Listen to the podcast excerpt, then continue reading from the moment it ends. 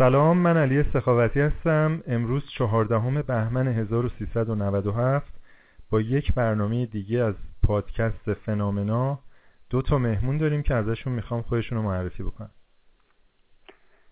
سلام من آتوسا هستم. سی و یک ساله از تهران.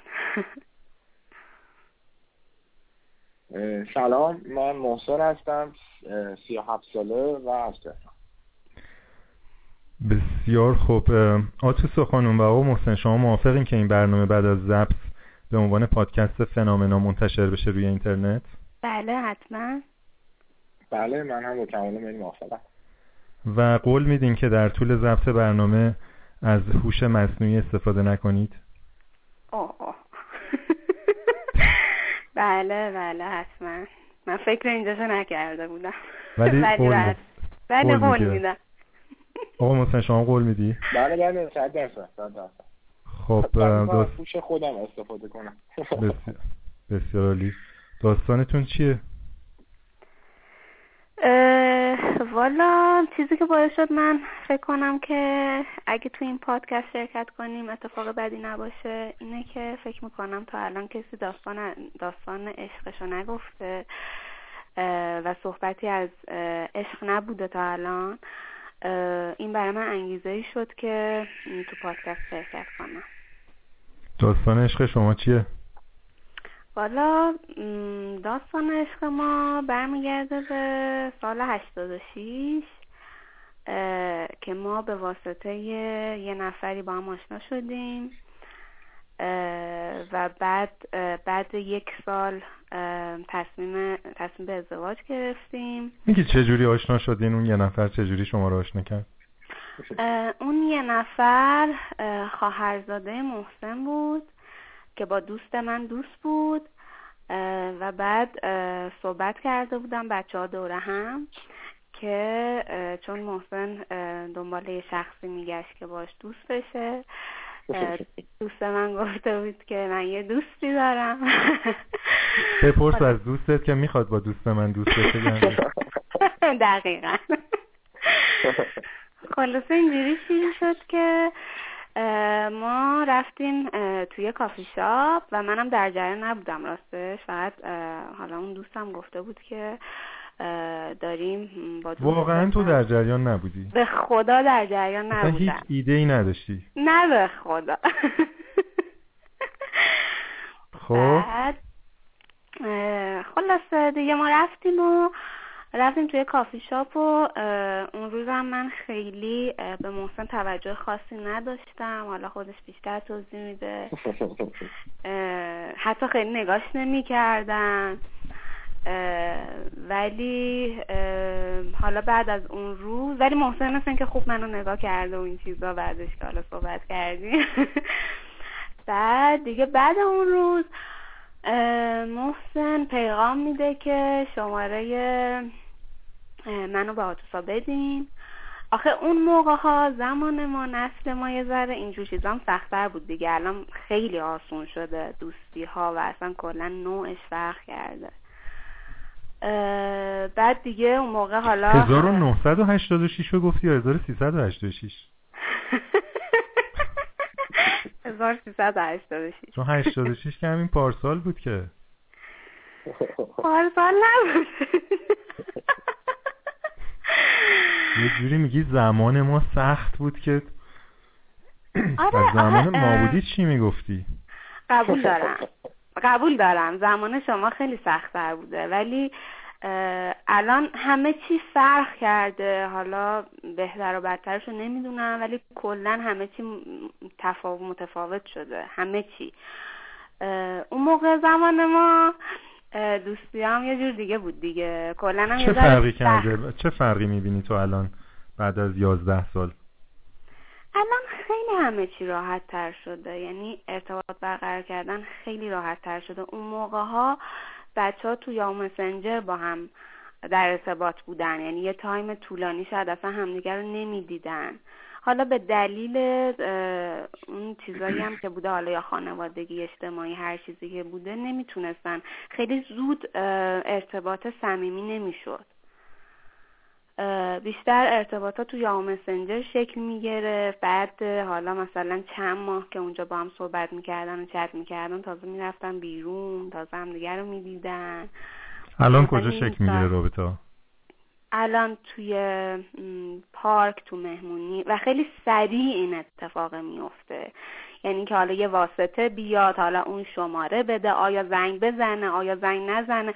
حالا با اینکه ما هم من مثلا حالا شماره محسنم داشتم بازم رابطه ما هم میشه گفت از یاهو مسنجر شکل گرفت. چون که من خب به هر حال یه چیزایی داشتم که خیلی سریع نمی‌خواستم که حالا محسن رو ببینم ارتباط خیلی سریع شکل بگیری می‌خواستم اول ازش بشنوم تا اینکه حالا بخوام ببینم یا درگیر چیزای ظاهری بشم. این چیزی بود که حالا اون موقع تو ذهن من بود. ولی خب فکر می‌کنم الان خیلی اینطوری نیست. خیلی همه چی ساده تر شده الان. شاید اون همه پیچیدگی که تو ذهن ماها بوده الان نیست. خب. حداقل من اینطوری فکر می‌کنم. بعد دیگه خلاصه حالا ادامه داستانو بگم یا محسن بگه نمی‌دونم. می‌خوای بقیهشو محسن تو بگی؟ من حالا یه چیزی در تکمیل تکمیل صحبت آتوسو می‌خواستم بگم.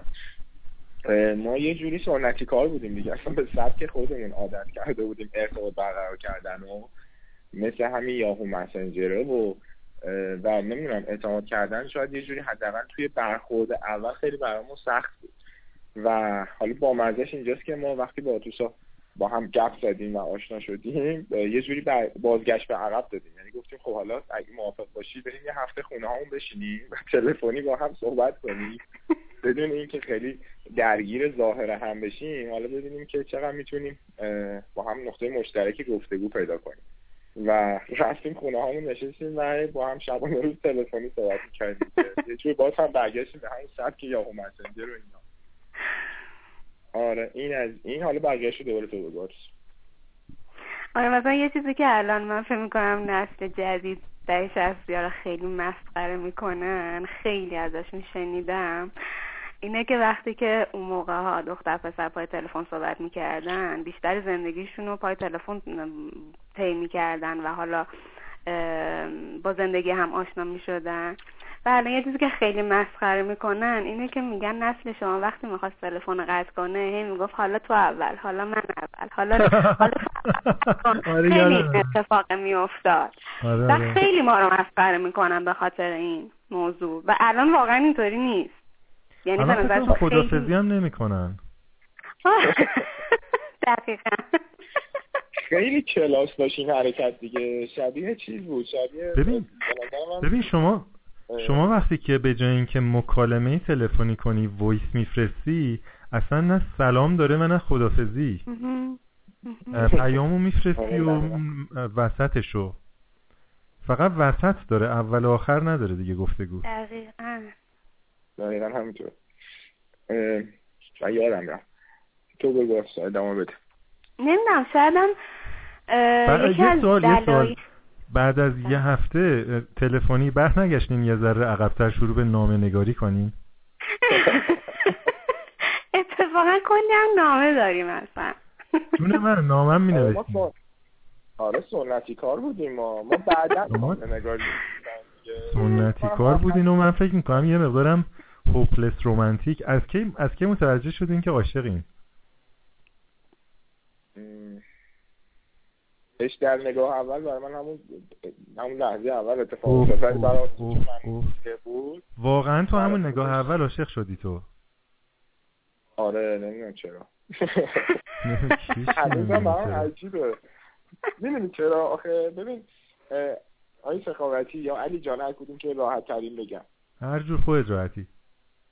من علی جان راحتم اگه میشه چرا نمیشه؟ جانش هم نگفتی همون علی اوکیه. پس آقای سخاوتی ارزم بزرگ شما که من کلا قبلا تقریبا این روال کافی شاپ رفتن و دیدار با آدم های مختلف رو خیلی امتحان می‌کردم و نمی‌دونم مغرورانش اینه که چون همیشه دیده می‌شدم برای همه چی اوکی بود دیگه. وقتی طرف منو می‌دیدید یا به قول خودمون یا به قول خودت مخشو می‌زدم تموم می‌شد. جلسه اولم تموم می‌شد و دیگه جلسه بعدی شکل نمی‌گرفت. ولی سر دیدار با آتوسا کاملا برعکس بود. معادلات هم ریخت به هم. شاید یکی از دلایلش هم این بود که من هم در نگاه اول عاشق شدم. در نگاه اول حداقل یه 5 6 تا نگاه گذاشت بعد عاشق شدم. سال سالها بود دنبال یه نفر میگشتی که بهت نگاه نکنه. آره دقیقاً بالاخره به آرزوت رسیدی. آره پروسش اصلا همینطوری شکل می‌گیره. کلا ما پسر هر کی بهمون نگاه نکنه رو بیشتر دوست داریم. نمی‌دونم چرا. موافقی؟ کاملا باید موافقم. کاملا. تجربه شخصی خودم هم همین رو نشون میده. آره تجربه من دقیقا همینطوری بوده. نمی‌دونم چرا. آره مرسی که صادقانه گفتی. آره واقعیتش همینه. من فکر می‌کنم نمی‌دونم. شاید همون برگرده به اجداد و نیاکان ما دیگه. احتمالا دنبال جفت میگشتن و حالا هرکی خوشحال بوده بهشون لبخند می‌زدن دوست نداشتن. و حالا می‌رفتن دنبال یه کسی که سخت به دستش بیارن. نمی‌دونم شاید ما مردا اینطوری نمی‌دونم. مدلمون از اونجا احتمالا از ژنتیک اونجا میاد و از اون تاریخچه شایدم شایدم آرزه دوران نیمچه مدرن خودمونه که هر کار سختی رو که انجام دادیم مثلا گفتن وای ببین بچه چقدر باهوشه. دقیقا. تومون مثل دستاورد نهادینه شده که مثلا این تیکه از زندگی هم بریم به روش سختش انجام بدیم. دقیقا دقیقا. کاملا اینطور. اتفاقا ما هفته قبل یه دوره همین بودیم با بچه ها و خیلی بامزه بود. میگفتش که یکی از دوستان میگفتش ما موقع که رفتیم دانشگاه و مدرک گرفتیم هر جا می‌رفتیم می‌گفت مدرک چی؟ می‌گفتیم لیسانس بود. لیسانس به چه درد می‌خوره؟ آقا باید شما فوق لیسانس باشی. و بعد رفتیم فوق لیسانس گرفتیم. و بعد که دوباره رفتیم برای استخدام گفتم فوق لیسانس به چه درد می‌خوره؟ این فوق لیسانس همه جا ریخته. الان باید کار بلد باشی ما آخر نفهمیدیم باید چی کار کنیم تا استخدام آره.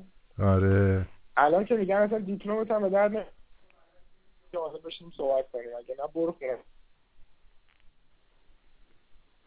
من فکر می‌کنم اصلا چیز بود؟ یه دوره سی که مثلا گسترش کسب و کارها بر اساس دانشگاه شکل می‌گرفت مثلا می‌گفتن خب الان رکوده بیایم چند تا دانشگاه بزنیم یه منطقه رونق اقتصادی بگیره بیشتر اینطوری بود. و برای همین همه رو دانشجو می‌کردن. به هر سبک و سیاقی شده همه در مسیر دانشجویی قرار می‌گرفت از از عشق ببین رفتیم تو تحلیل اقتصادی. آره کجا رفت که دقیقا می‌خواستم بگم برگردیم برگردیم. آتوسا آره آتوسا خانم شما بگو کی عاشق شدی؟ تا چه مدتی تلاش می‌کردی که اینو نگاه نکنی؟ راستش همون سری دوم که حالا بعد از فکر می‌کنم بیشتر از یک هفته ما چت می‌کردیم که بعد حالا قرار شد که همدیگر رو برای بار دوم ببینیم. من انقدر محسن رو ندیده بودم و انقدر هیچ شعری جلو چشمم نبود که به زنگ می‌زدم که تو الان تو کدوم ماشینی؟ پلاک یعنی از ترس اینکه وقت اشتباهی سواره ماشین دیگه نشن انقدر ندیده بودم. بهش میبودم پلاک چند؟ رنگ رنگ ماشین چیه؟ ولی اینکه که عاشق محسن شدم راستش این گفتگوهای ما خیلی طول کشید. یعنی واقعا چندین ماه طول کشید و بعد چند چندین ماه عاشق شدم. چه عاشقی؟ چه چه عاشقی؟ دیگه بیخیال نشدم. اوه اوه اوه. دیگه آره این عاشقای استخدامی بود دقیقا. مثلا این عاشقای چی؟ سلام. من گفتم این آزمونای استخدامی بود این گفتگوهای ما. تلفنی که برمی داشت مثلا می‌گفت سلام و اینا. می‌گفت خب. یه سوال. من گفتم یا خدا دوباره سوال.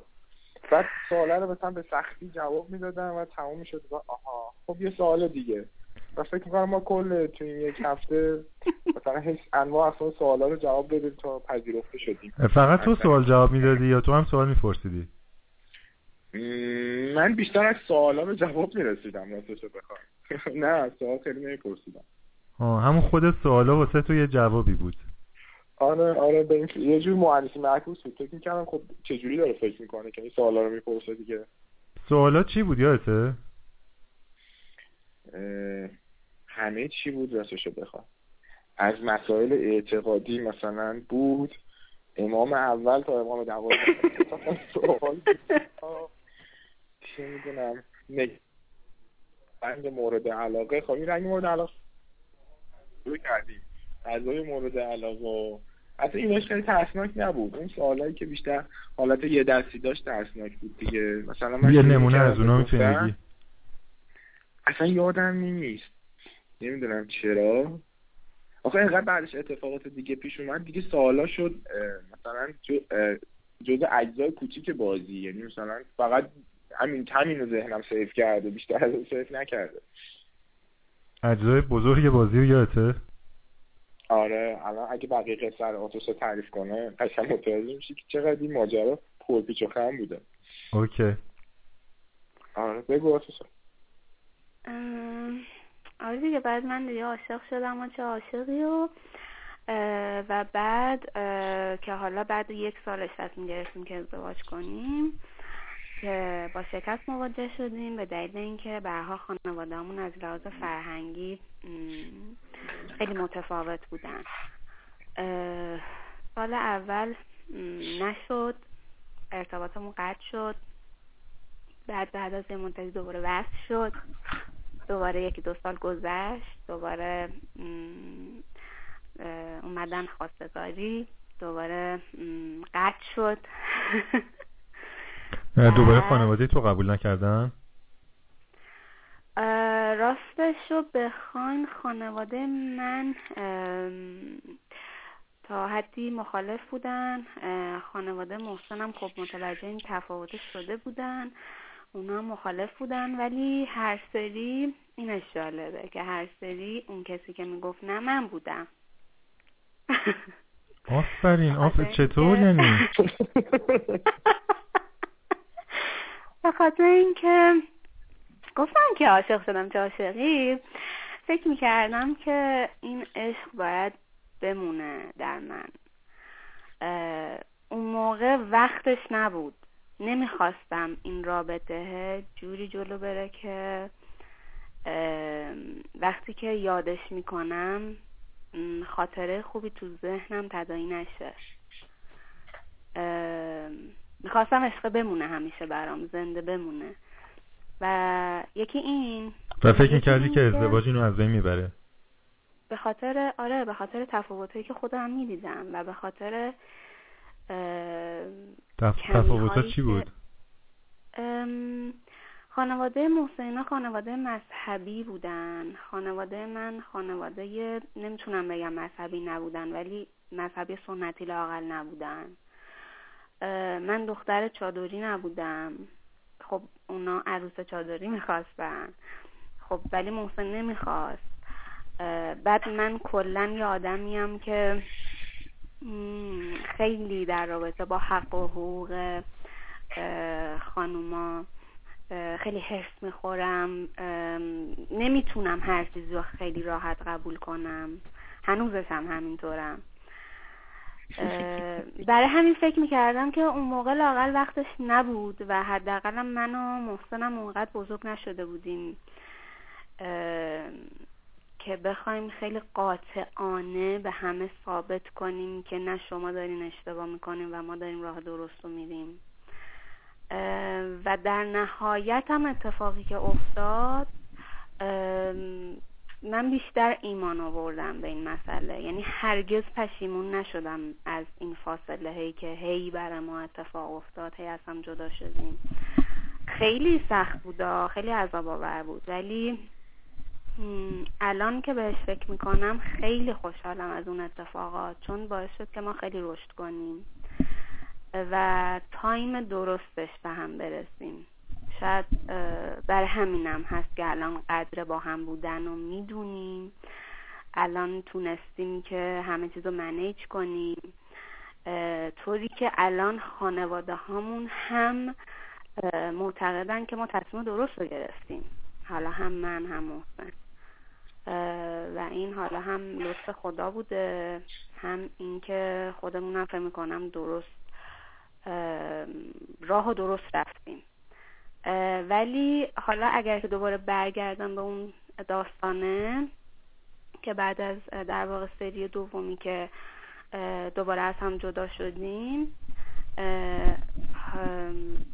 اشاره اونقدر زیاد بود که محسن دچار یه بیماری شد. و از اون برم من تصمیم گرفته بودم که برم دنیامو عوض کنم. اون موقع فکر می‌کردم می‌خوام برم یه جور سربازی مرد شم. یا اینکه مثلا همه چیز رو فراموش کنم. من کشورم عوض کردم مهاجرت کردم. و حالا محسن بقیهش رو بگو. آره من یه ذره یه برگردم. عقب تا برسم به اینجا. جالب بود. اون موقع آدم ها که با هم یه جورایی نزدیک می شدن و بعد تصمیم به ازدواج می گرفتن دو تیپ خانواده وجود داشت یا چادری یا مانتوی. اگر خانواده ها چادری بودن خب می‌گفتن به هم می‌خوری اگر یکیشون چادری بود یا یکی مانتوی بود از ابتدا می‌گفتن به هم نمی‌خوریم. و اصلا دیالوگر رو شاید خیلی سخت قبول می‌کردم و دیدارم در واقع خیلی سخت شکل می‌گرفت. ولی الان دیگه من فکر می‌کنم اینطوری نیست. خیلی خانواده راحتتر هم دیگر پذیرش می‌کنن و این نظر خیلی اتفاق خوبیه. یکی از چالش هایی بود که ما ازش عبور کردیم. و فقط هم مختص دوره ماست دیگه یعنی همون سالها دیگه فکر می‌کنم تا آخر 90 یه جورایی تموم شد این این نوع نگرشه یا حداقل دیگه الان آخراش باید باشه. آره قصه دقیقا همینطوری که آتوسا گفت شکل گرفت. ما دو سال جواب می‌رفتیم خواستگاری که پاشنه خونه رو در بیاریم. خیلی پاشنه محکم بود در اومد تا سال 90 که قبل سال 90 بودم عید دیگه گفتیم سال عید سال 90 با همین وقت. سال 89 بودم بود 11 رفتیم خواستگاری و در واقع خانواده از اینجایی که خب نمی‌تونستن زبون همو دریافت کنن پیچیده شد و یه جورایی داشت می‌رفت بحث بشه بعد مثلا دو تا بزرگتر اومدن و نشستن صحبت کردن از بحث خارج شد و حکم بر این شد که کلا شماها حق ندارین دیگه با هم تماس بگیرین و مثل این فیلم های عاشقانه. و ما رو ممنوع تماس و ممنوع چت و ممنوع اسمس و هر نوع دسترسی ممنوع. و بعد ظاهرا آتوسا من دیگه خب از اینجا خبردار نمیشم که از ایران میره و منم درگیر مریضی میشم دیگه. آره درگیر کنسر میشم و حالا کنسر گرفتی؟ آره کنسر گرفتم. چه, چه کنسری؟ تقریبا نزدیک روده بود کنسرم. میشه گفتش که روده به حساب میاد. خب. آره. و بعد برج دوی سال نول که ما مثلا فکر می‌کردیم امسال همین من درگیر عمل و شیمی درمانی به مدت چهار ماه تا شهریور و بعد حالا چون ما دوستای مشترک هم داشتیم آتوسا از فرانسه طریق که از دوستای من مطلع میشه که من درگیر این بیماری شدم و دوباره این ارتباطه به واسطه این بیماریه وصل شد. و خب طبیعتا خود پروژه کنسر پروژه خیلی سختیه. از ذهنی و روحی خیلی آدم تحت تاثیر قرار میده. و ما چون هم همچنان سنتی کار فکر می‌کنیم. سنتی کار بودیم و سنتی فکر می‌کردیم فکر می‌کردیم آره این عشقه باید جاودانه بشه. و حالا خب دیگه به من دکتر گفته بود که ببینیم چی میشه. این روند درمان جواب قطعی به من نداده بودن هر هفته می‌گفت خب بد نیست و اینا. تا حالا ببینیم آخرش چی میشه. یعنی شاید خوب نباشه و اینا. که من وسطش دچار خیلی نوسانه وحشتناک و شدیدی می‌شدم. که مثلا فشارم یادم یه بار اومد روی سه و من من رو رسوندن به بیمارستان و بعد همه چی دیگه پرفکت شده اینا گفتن خب فشار الان شیشه برو خونه حالت خیلی خوبه. فشار شیش دیگه پرفکت آره نمی‌دونم چرا می‌گفتن پرفکتی با فشار شیش دیگه اومدیم خونه. و حالا اون موقع طبیعتا یه سوالایی توی گذشته ما جا مونده بود و ارتباط ما یک دفعه قطع شده بود چون دچار خیلی ذهنیت های مختلف شده بودیم. بزرگترها با هم گفتگو می‌کردن. استراتژی خودشونو داشتن دیگه. مدل ما فکر نمی‌کردن. و پیام هایی که منتقل می‌کردن متفاوت بود و آتوسان از یه جایی به تصمیم گرفت که جواب تلفن من نده. و من دیگه نمی‌تونستم واقعیت رو بهش بگم. و روایت ها اون چیزی می‌شد که اونا می‌گفتن. و حالا شما فکر کنید که خاصه بودی هم حرف هم نمیفهمیدن حالا با هم میشستم مذاکره هم می‌کردم خیلی بامزه آره. و بعد یه جایی رسید که من دیگه گفتم من با طرف ارتباط رو نگه دارم. از یه ذره دوره برگشت به عقبه که من با تو تماس گرفتم. فکر می‌کنم ایمیل بهش دادم و بعد تو احتمالا به هم ریخته بود و مادرش متوجه شد و من تماس گرفت دیگه باش تماس نگیر. و بعد دوباره اومدیم توی ماجرای بیماری که آتوسا دیگه این سری خوش تماس کرده من واقعا قولی که داده بودم رو نشکستم. مثل این عاشقای خوب که میگن قول بده با دختر ما کاری نداشته باشی. من واقعا قولم رعایت کردم. آره آره واقعا بود. اینجا به خودم می‌تونم ببالم که من پسر خوبی بودم. آفرین آفرین. در اون موقع دور... آره دوران فیسبوک بود. و آتوس از طریق فیسبوک با من در ارتباط قرار گرفت و ازم پرسید که ماجرا چیه و و بعد اومد ایران. حالا ظاهرا موقتی رفته بود که الان خودش براتون تو آره دیگه اون موقع من سه ماه رفته بودم. که بعد فهمیدم اینطوری شده. بعد اومدم ایران محسن دیدم حالم خیلی بد شد.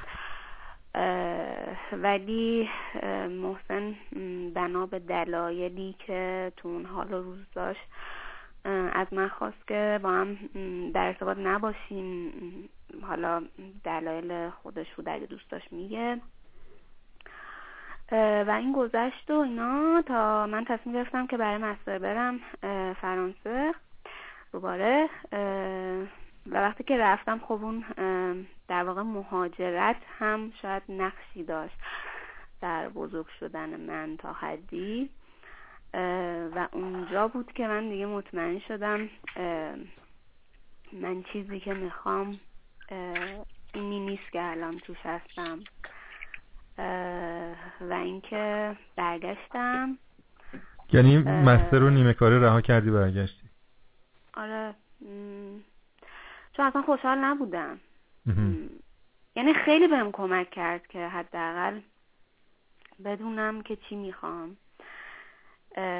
خیلی بهم کمک کرد که دیگه در حسرت این نباشم که هی به خودم بگم که اگه من رفته بودم اینطوری شده بود یا مثلا یا همش قور بزنم ایران اینطوریه چرا اینجاش فلانه. یعنی الانم همینم یعنی الان با تمام تمام اتفاقاتی که داره میفته که همه ناچارن واقعا گناهی هم ندارن همه گل مندن. من خیلی خوشحالم که قر نمی‌زنم گله ندارم. چون تجربهش رو داشتم و ایرانو با همه این چیزاش که روز به روز داره بدتر میشه دوست دارم و انتخاب کردم. و دیگه تو حسرت این نیستم که اگه رفته بودم یا اگه من الان یه جای دیگه بودم الان مثلا فلان شده بود یا بهمان شده بود. و از این بابت خیلی خوشحالم. و خیلی خوشحالم که یعنی دیگه اونجا به این نتیجه رسیدم که انتخاب من محسنه. با همه چیزی که داره با هر چیزی که نداره محسنه و هیچ کس به اندازه محسن نمی‌تونه منو خوشحال کنه و هنوزم همین احساسه رو دارم. و مطمئن بودم یعنی اون چیزی که گفتم اون اول مشکل من و محسن بود. این بود که شاید خودمونم وقتی که موانع رو دیدیم وایستادیم. شاید اونقدری که باید نجنگیدیم. چون تجربه نداشتیم. چون فکر می‌کردیم که نکنه مامانم راست میگه. نکنه اگه این اتفاق بیفته اینطوری بشه. نکنه نتیجه خوبی نداشته باشه. ولی اون نقطه ای که من حداقل من مطمئن شدم مطمئن بودم که تصمیمم درسته و غیر از این اصلا امکان نداره. و غیر از این اصلا من خوشحال نیستم. احساس زنده بودن ندارم. و حالا تجربه مهاجرت برای من چیزای بدی هم داشت قطعا داشت. ولی چیزای خوبش خیلی بهتر بود خیلی بیشتر بود. و دیگه اینطوری شد که وقتی که برگشتم محسن خدا رو شکر مشکلش برطرف شده بود و دیگه وایس دادم گفتم من اینو می‌خوام و تمومه. و اتفاقا هم شاید یعنی بعدا مامانم بهم گفت گفتش که من منتظر همین بودم. منتظر بودم که ببینم چقدر رو انتخابت مصری چقدر ایمان داری. و دیگه مامانم دیده بود که آره نه مثلا که آتوسا فهمیده که می‌خواد چی کار کنه و این که به حال فکر کنم از اون برم همین بود از دید محسن و خانوادش و دیگه این سری ما بودیم که دست همه رو گرفتیم و بردیم اونجایی که ما خودمون می‌خوایم. و این بود که ما ازدواج کردیم. مبارک باشه ایشالله به پای هم پیر بشین. آره یه چهار سالی چیز دیگه چهار سالی ازش گذشته ولی واقعا امیدوارم آره نزدیک پنج سال. آره نزدیک پنج سال. بعد از پنج سال اینجوری دارین صحبت می‌کنین واقعا به نظر میاد که یه عشق واقعیه. اصلا دلیل اینکه مذهب می‌خوام ببخشید محسن اصلا دلیل اینکه من خیلی دوست داشتم بیام صحبت کنم به خاطر همین جمله که شما میگین. یعنی این روزا امکان نداره من جایی باشم و حالا محل کار کسایی که خیلی اولا متاسفانه ازدواج کردن و جدا شدن. خیلی هنوز ازدواج نکردن. یعنی امکان نداره خصوصا از طرف آقایون. و من این جمله ها رو نشنوم که اولا که بهم میگن حالا وایسا یه چند سال بگذره. حالا وایس بعد میگم بابا پنج سال گذشته دیگه.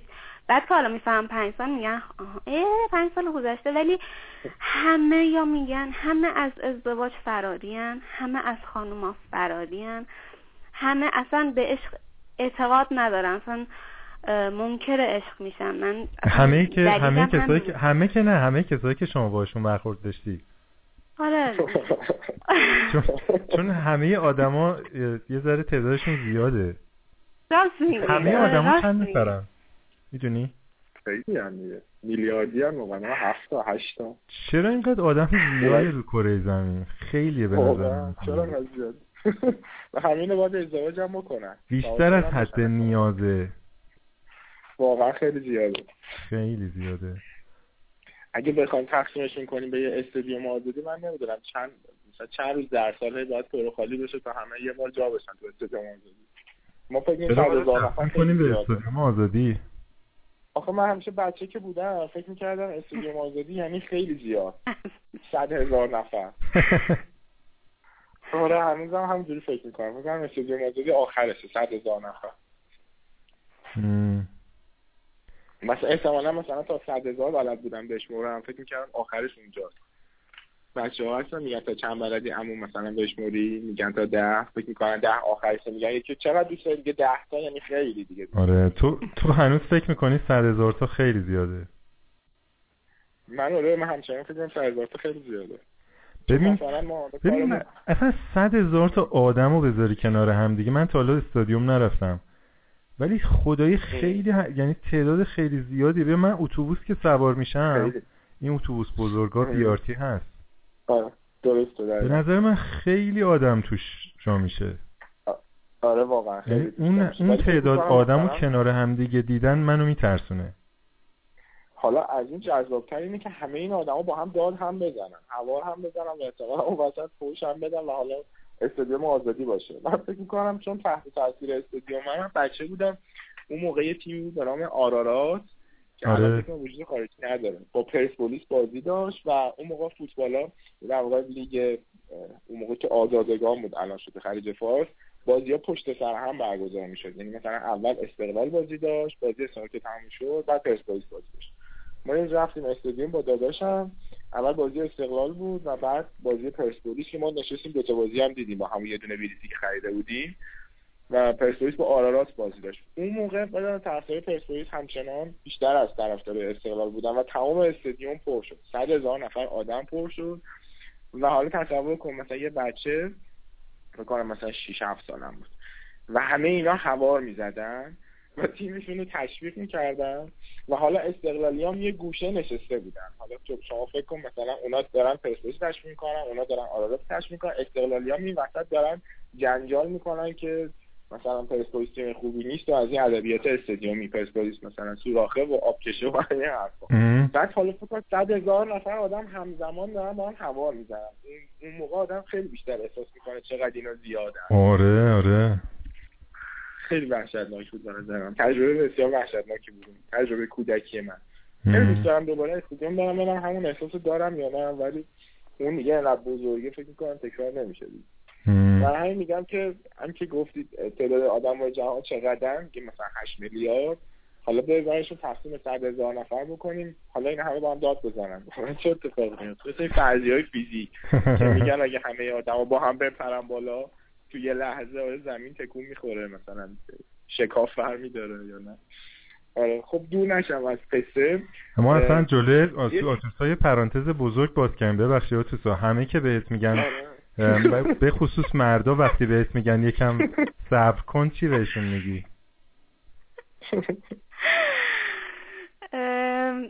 من اولا که خیلی ناراحت میشم. واقعا خیلی ناراحت میشم که چرا این اتفاق میفته چرا این... چرا انقدر عشق نیست؟ چرا آدما تحملشون انقدر کم شده؟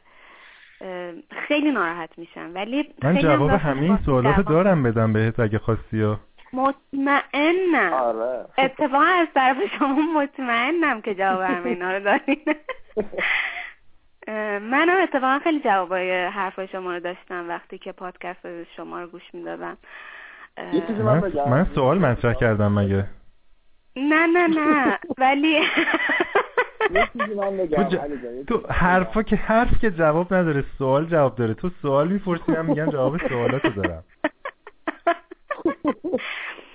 من سوال من ببین ما داشتیم می‌رفتیم شمال. فکر می‌کنم یه ماه پیش بود. و ما توی مسیر جاده یعنی کلا آشنایی من با علی سخاوتی تو جاده است. حالا برات قصهش رو توضیح میدم. داشتیم می‌رفتیم شمال پادکست فنومنا رو داشتیم گوش میدیم فکر کنم دو تا سه تاشو گوش دادیم تا رسیدیم به شمال مثلا 5 تا 6 ساعت راه.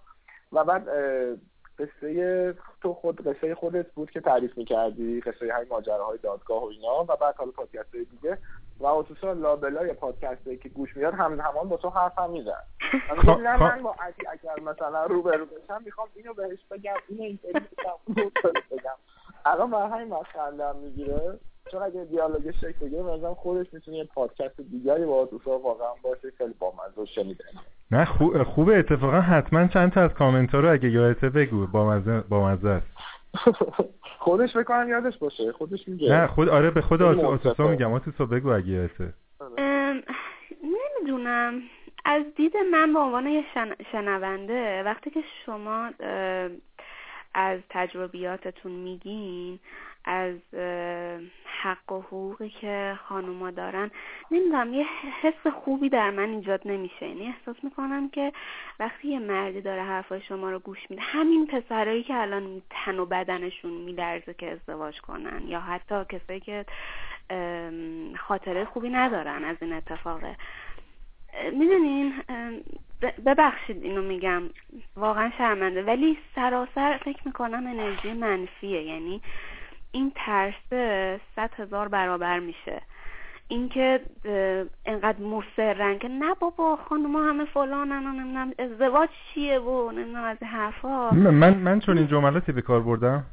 نه نه. میگم که من به عنوان یک شنونده که گوش میدم مثلا شما میگین که از دادگاهتون تعریف می‌کنین و نمی‌دونم این چیزا یعنی ناخداگاه ناخداگاه این اتفاق یعنی هر چه قدم آدم بخواد بگه که نباید قضاوت کنی به صورت ناخداگاه در ذهن آدم شکل می‌گیره. که ای ای ای یعنی خانومه یعنی این کارا رو کرده؟ یعنی زن فلان مثلا تمام اتفاقی که مثلا برای شما اتفاق ببین یه... ببین یه زمانی مرد سالاری بود و مردا خیلی از آزار اذیت می‌کردن خانوما رو. همه هم می‌دونن. زنها هیچ حق حقوقی نداشتن. جان؟ الان زن سالاریه یعنی؟ نه نه من ببین من همون چیزی که گفتم منظورم همون بود. اوکی. بله. یه زمانی مرد سالاری بود می‌زدن حق و حقوقی نداشتن اجازه کار در بیرون خونه نداشتن اجازه نمی‌دونم اظهار نظر نداشتن حقی در برابر بدن خودشون و تعداد بچه, بچه هاشون نداشتن. هیچ هیچ هیچی نداشتن. یه یه موجودی بودن که کاملا در اختیار مرد بود. همه چیش. حتی حتی اینکه چه میزان می‌تونه صحبت بکنه در چه چه مواقعی. و و این کار درستی نبود. این, این, این, این کار بدی بود. آیا اگر اون و هزاران زن در تمام دنیا نوشتن در قالب های مختلف هنری سیاسی جنبش و موومنت رو انداختن. و گفتن که بابا این درست نیست این این غلطه. آیا اون موقع یه مردی می‌تونست بیاد بگه که آقا شما دارین انرژی منفی میدین؟ همون موقع هم کسانی بودن که عشق واقعی داشتن همون موقع هم کسانی داشتن که بودن قطعا که مثل دوتا آدم با همدیگه زندگی می‌کردن و و این واقعیت رو هیچکی نمی‌تونه انکار بکنه. منتها وقتی یه چیزی از بلنس خارج میشه در موردش صحبت کردن این نگتیویتی نیست. این یه واقعیته مگر اگر کسی سرطان تجربه می‌کنه بیاد بگه که من سرطان داشتم رفتم شیمی درمانی یه قسمتی از بدنم رو بریدم گذاشتم کنار این نگتیویتیه این که منفی بافی نیست این یه واقعیته. من اگر بگم که شما صبح که میرین دادگاه خانواده سیل جمعیتیه که میان اونجا و خانوما به خاطر ده تا سکه مرده رو دستبند زدن و دارن می‌برن. آیا این منفی بافی کردم؟ و من دارم یه قسمتی از واقعیت زندگی امروز جامعهمونه که همه تقریبا اگر نخوان چششون رو ببندن می‌دونن. این یه واقعیته. خب باید یه قسمتی هم بازگو نمیشه یعنی خب هر قسمتی رو که من, من که من که ادعا نمی کنم همشو دارم من بازگو می‌کنم. من دارم اون قسمتی رو که خودم می‌بینم بازگو می‌کنم. اگر قسمتی هست که کسی دیگه می‌بینه و بازگو نمیشه خب بیاد بازگو بکنه. من که ادعای جامعیت حرفامو ندارم که. ولی چیزی که نمی‌فهمم اینه که کجاش منفیه. یه نفر بیاد به من بگه که کجای این من حرفی که من می‌زنم منفیه. شنونده من اصلا من آتوسا شاید اصلا هیچ کسی این احساسو نداشته باشه. من یه نفر خب, خب. فکر می‌کنم وقتی این حرفا رو میشنوم فکر می‌کنم که وای چقدر زنا بد شدن. حالا ببخشید این حسمه خب؟ مثلا چه کارایی می‌تونن؟ حتی چیزایی که شما میگه من خودم نمی‌دونم. یعنی واقعا نمی‌دونستم یه همچین حق و حقوقایی وجود داره. منم بار اولم میشنوم خب؟ یعنی دائم دارم اینو میگم. ولی حالا براتون یه مثال بزنم. در نزدیکی ما یه خانواده ای هست که خیلی در حق خانم خیلی بدی شده. خیلی از طرف همسرشون خب؟ بله. و این زن خیلی کوتاه اومده. خیلی کوتاه. یعنی خیلی. نمی‌دونم چقدر بهتون بگم که عمیقا درکش کنید حالا اگر که این زن بعد از این همه سال زندگی و عذابی که کشیده مثلا بره دنبال این حق و حقوقش آیا حقش هست یا نه؟ خب. حالا اون مرد میاد برای همه فامیل میگه که آره این خانم اینطوری کرده اونطوری کرده. یعنی اون کسایی که دارن میشنون میگن عجب خانم عجب زن. یعنی واقعا این کارم کرده؟ می‌دونین چی میگم؟ نه نه راستش نمی‌دونم چی میگی. چرا, چرا نمی‌دونم چی میگی؟ ببین به خاطر اینکه هزار و یک کیس به یعنی به تعداد آدمایی که با همدیگه به اختلاف می‌خورن کیسه. ما که در مقام قضاوت نیستیم اینجا دادگاه نیست که ما بخوایم قضاوت بکنیم که بگیم حق با کیه. من نمیگم حق با کیه. من نمیگم حق با مرد یا حق با زن زنه. اگر دقت کرده باشین من تو یه دونه از پادکست هم خیلی سراحتا و با تاکید فراوون تکرار کردم که یه شرایطی هست که باعث میشه زن و مرد به هنگام ازدواج با همدیگه معامله بدی بکنن. این قانون حتی نیاز به اصلاح نداره. با آگاهی زن و مرد میشه معامله خوبی کرد که نه زن درش به اصطلاح آسیب ببینه و ضرر بکنه و نه مرد. منتها قانونی رو که سال 1300 چه می‌دونم سه فکر کنم نوشته شده ما الان داریم اجرا می‌کنیم. هیچ فکری بهش نکردیم. تمام نیازها شرایط نمی‌دونم کانتکست زندگی ما تغییر کرده از تکنولوژی بگیر تا اقتصاد تا فرهنگ تا مذهب. همه اینا تغییر کرده. و ولی بازم مثل 100 سال پیش وقتی موقع ازدواج میشه خب 200 تا 300 تا 500 تا سکه مهر بکنیم. مرد اون اختیاری رو داره که 60 سال پیش داشت زنم قانون بهش این اختیارات رو میده. یه سری از اختیاراتی که مرد طبق قانون داره دیگه اپلای نمیشه. زندگی زنم به این شرایط تغییر کرده. حرف من ایناست. اینا اینا واقعیت امروزه. واقعیت زندگی امروزه. حالا یکی خوشش نمیاد یکی بهش انرژی منفی میده. من من متاسفم. من خودم انرژی منفی ندارم از گفتن این حرفا. می‌دونی؟ واقعیت که انرژی منفی نداره که. این نظر منه. بعد. فکر کنم فکر کنم دوباره بیشتر از قبل بهت انرژی منفی دادم با این حرف. یعنی از کامنت خودت پشیمون شدی.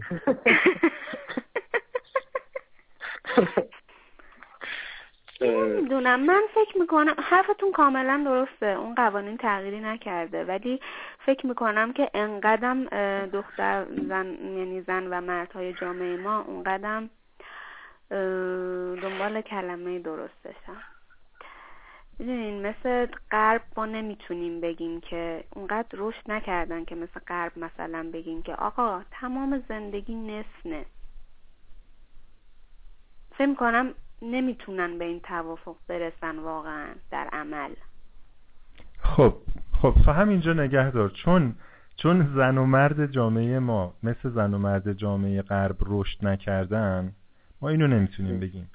در نتیجه قانونی رو پیاده می‌کنیم که در هنگام ازدواج زن هر چی که داره مال خودشه و اختیارشو داره و موقع طلاق مرد هر چی که در طول زندگی مشترک به دست آورده باید نصفشو بده به زن.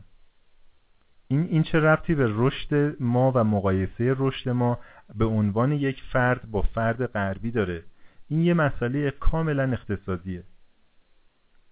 و به نظر من همه همه آدمای دنیا از یه روستا توی بنگلادش گرفته تا چه می‌دونم شهرهای بزرگ آلمان اقتصاد رو به یه اندازه می‌فهمن.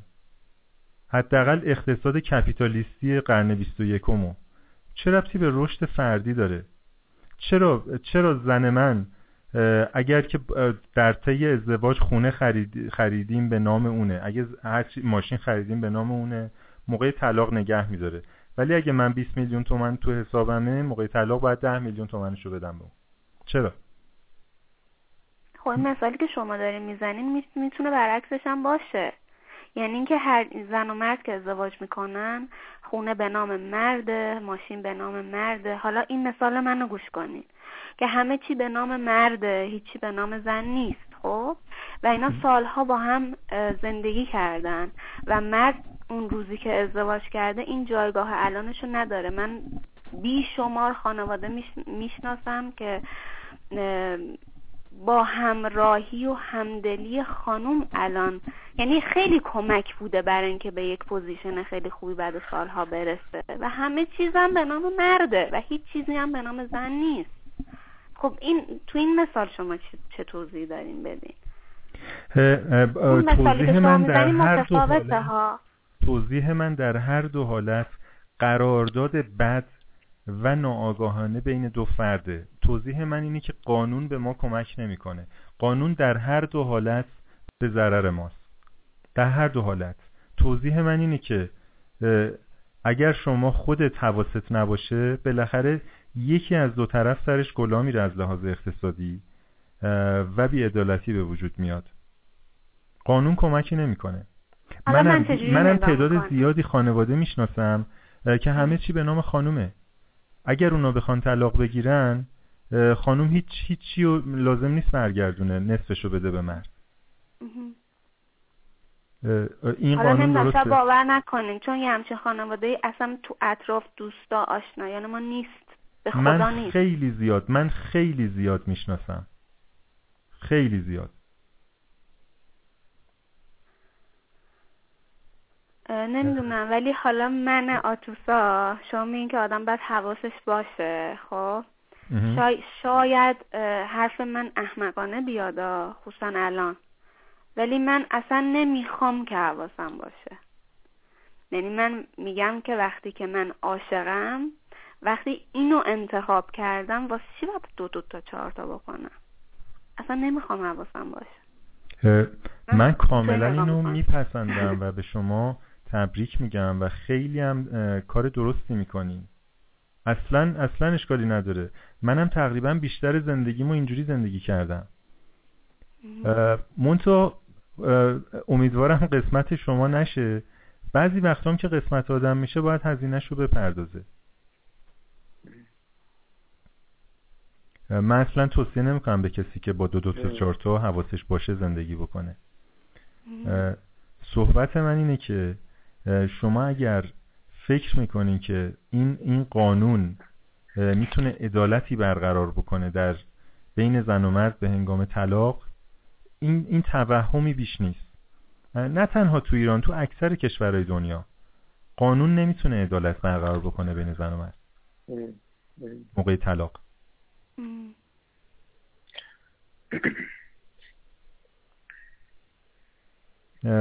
منتها منتها خب به حال شاید واقعا من مدل حرف زدنم یا جوری که حرف می‌زنم یا یه جایی رو بیشتر توضیح میدم یه جایی کمتر این این حس رو منتقل می‌کنه که انرژی منفی داره و نمی‌دونم یه سری چیزها رو رد می‌کنم این فرض ممکنه به وجود بیاد. این این اینوش اینوشو به شما حق میدم.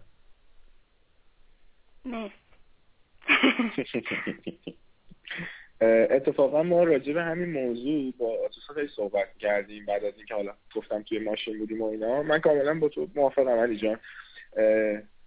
یک معامله بد باعث میشه که اتفاق بد بیفته. اما یه تجربه خیلی جالبی هم که من خودم داشتم و دوست داشتم توی فاصله توی پرانتز بگم. ببین من خانواده حالا توی خانواده پدرم خانواده دیدم که مثلا با پنج تا سکه ازدواج کردن و دختر هیچ چیزی به نامشون نبوده و طلاق گرفتن. و اگر واقعا حمایت پدر نبود اون دختره نمی‌دونم چه چه چه جوری می‌تونه زندگیشو ادامه بده؟ خب چون طبیعتا خانم آسیب پذیرن از از روحی وقتی که اتفاق طلاق رخ میده حداقل قدرت ریپیر مرد خیلی بالاتره بعد از به نظر من این اتفاق. این و... این کاملا بذار فقط تو پرانتز بگم که این فقط نظر شخصی شماست. اصلا اصلا آره من نظر شخصی من. آره نظر شخصی خودم رو دارم میگم. مرسی که گفتی.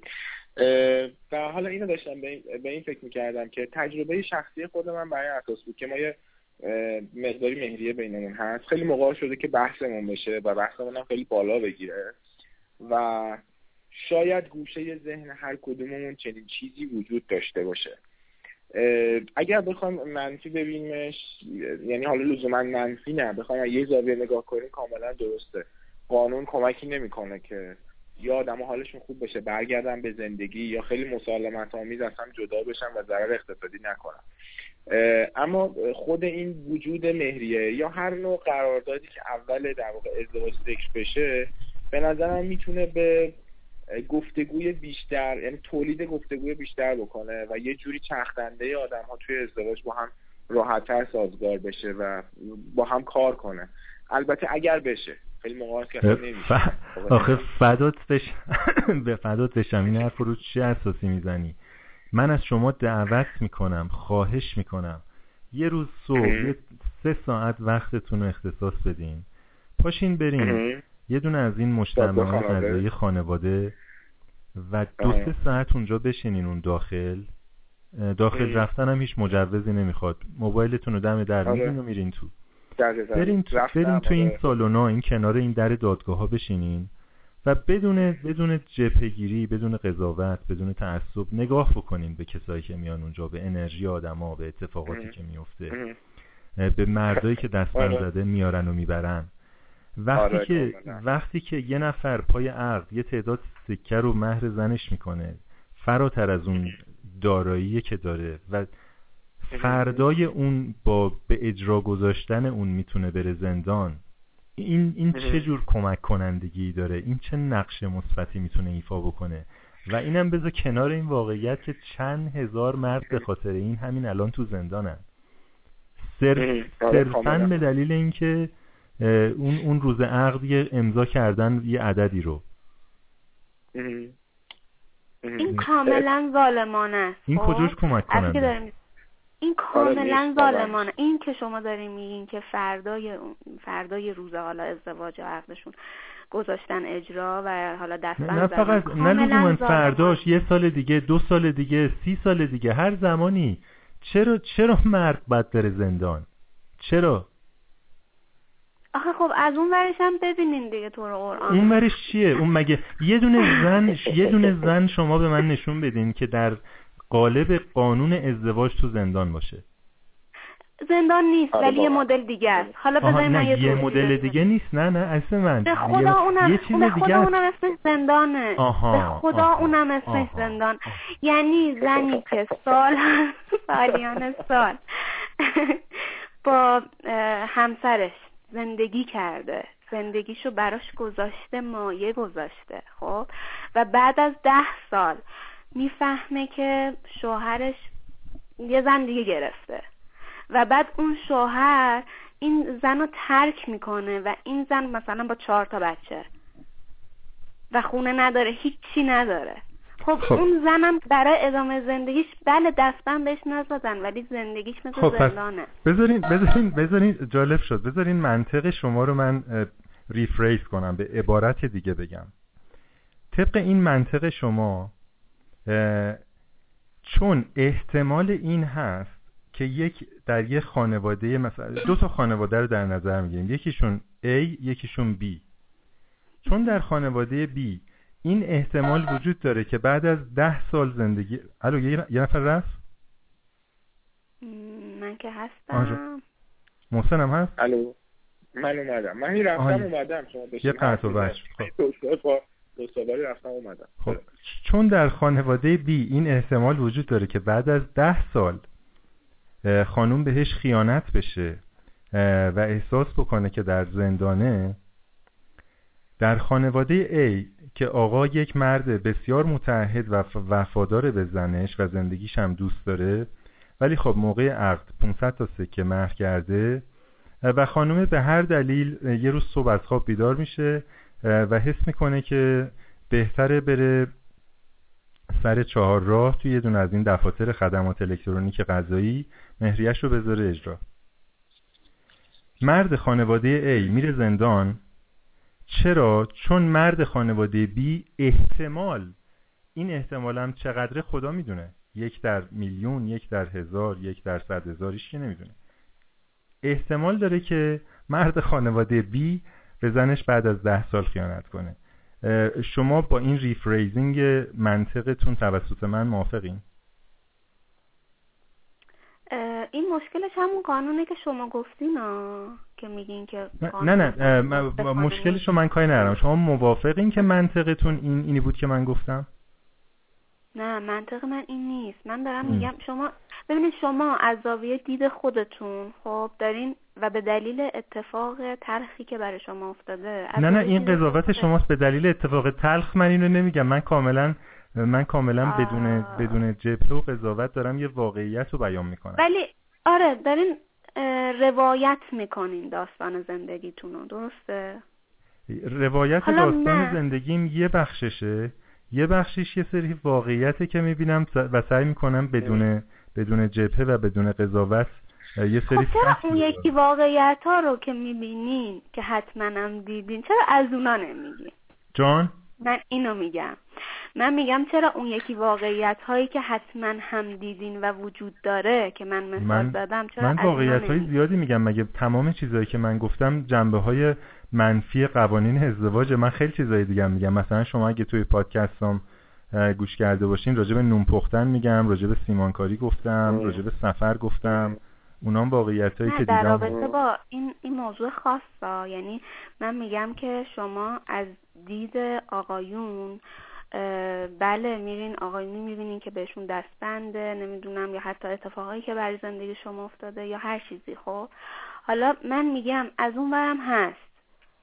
من منکر این نیستم که شما میگین که قانون منصفانه نیست. منم با شما من موافقم. من خب؟ واقعا نه یعنی ببین من تا حالا ده ها بار رفتم تو دادگاه. تا حالا ندیدم یه خانومی رو با دستبند بیارم واقعا تا حالا نه اگه دی- دیده بودم آره. می‌گفتم. واقعا ندیدم. آره.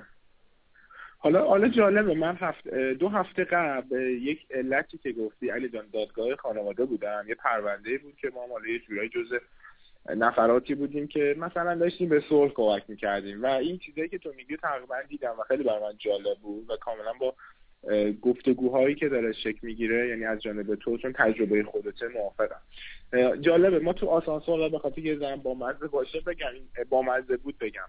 توی آسانسور سوار شدیم که مثلا از طبقه چهار بیان طبقه دو یه آقا و یه خانم اونجا سوار بودن که به همیش ارتباطی نداشتن.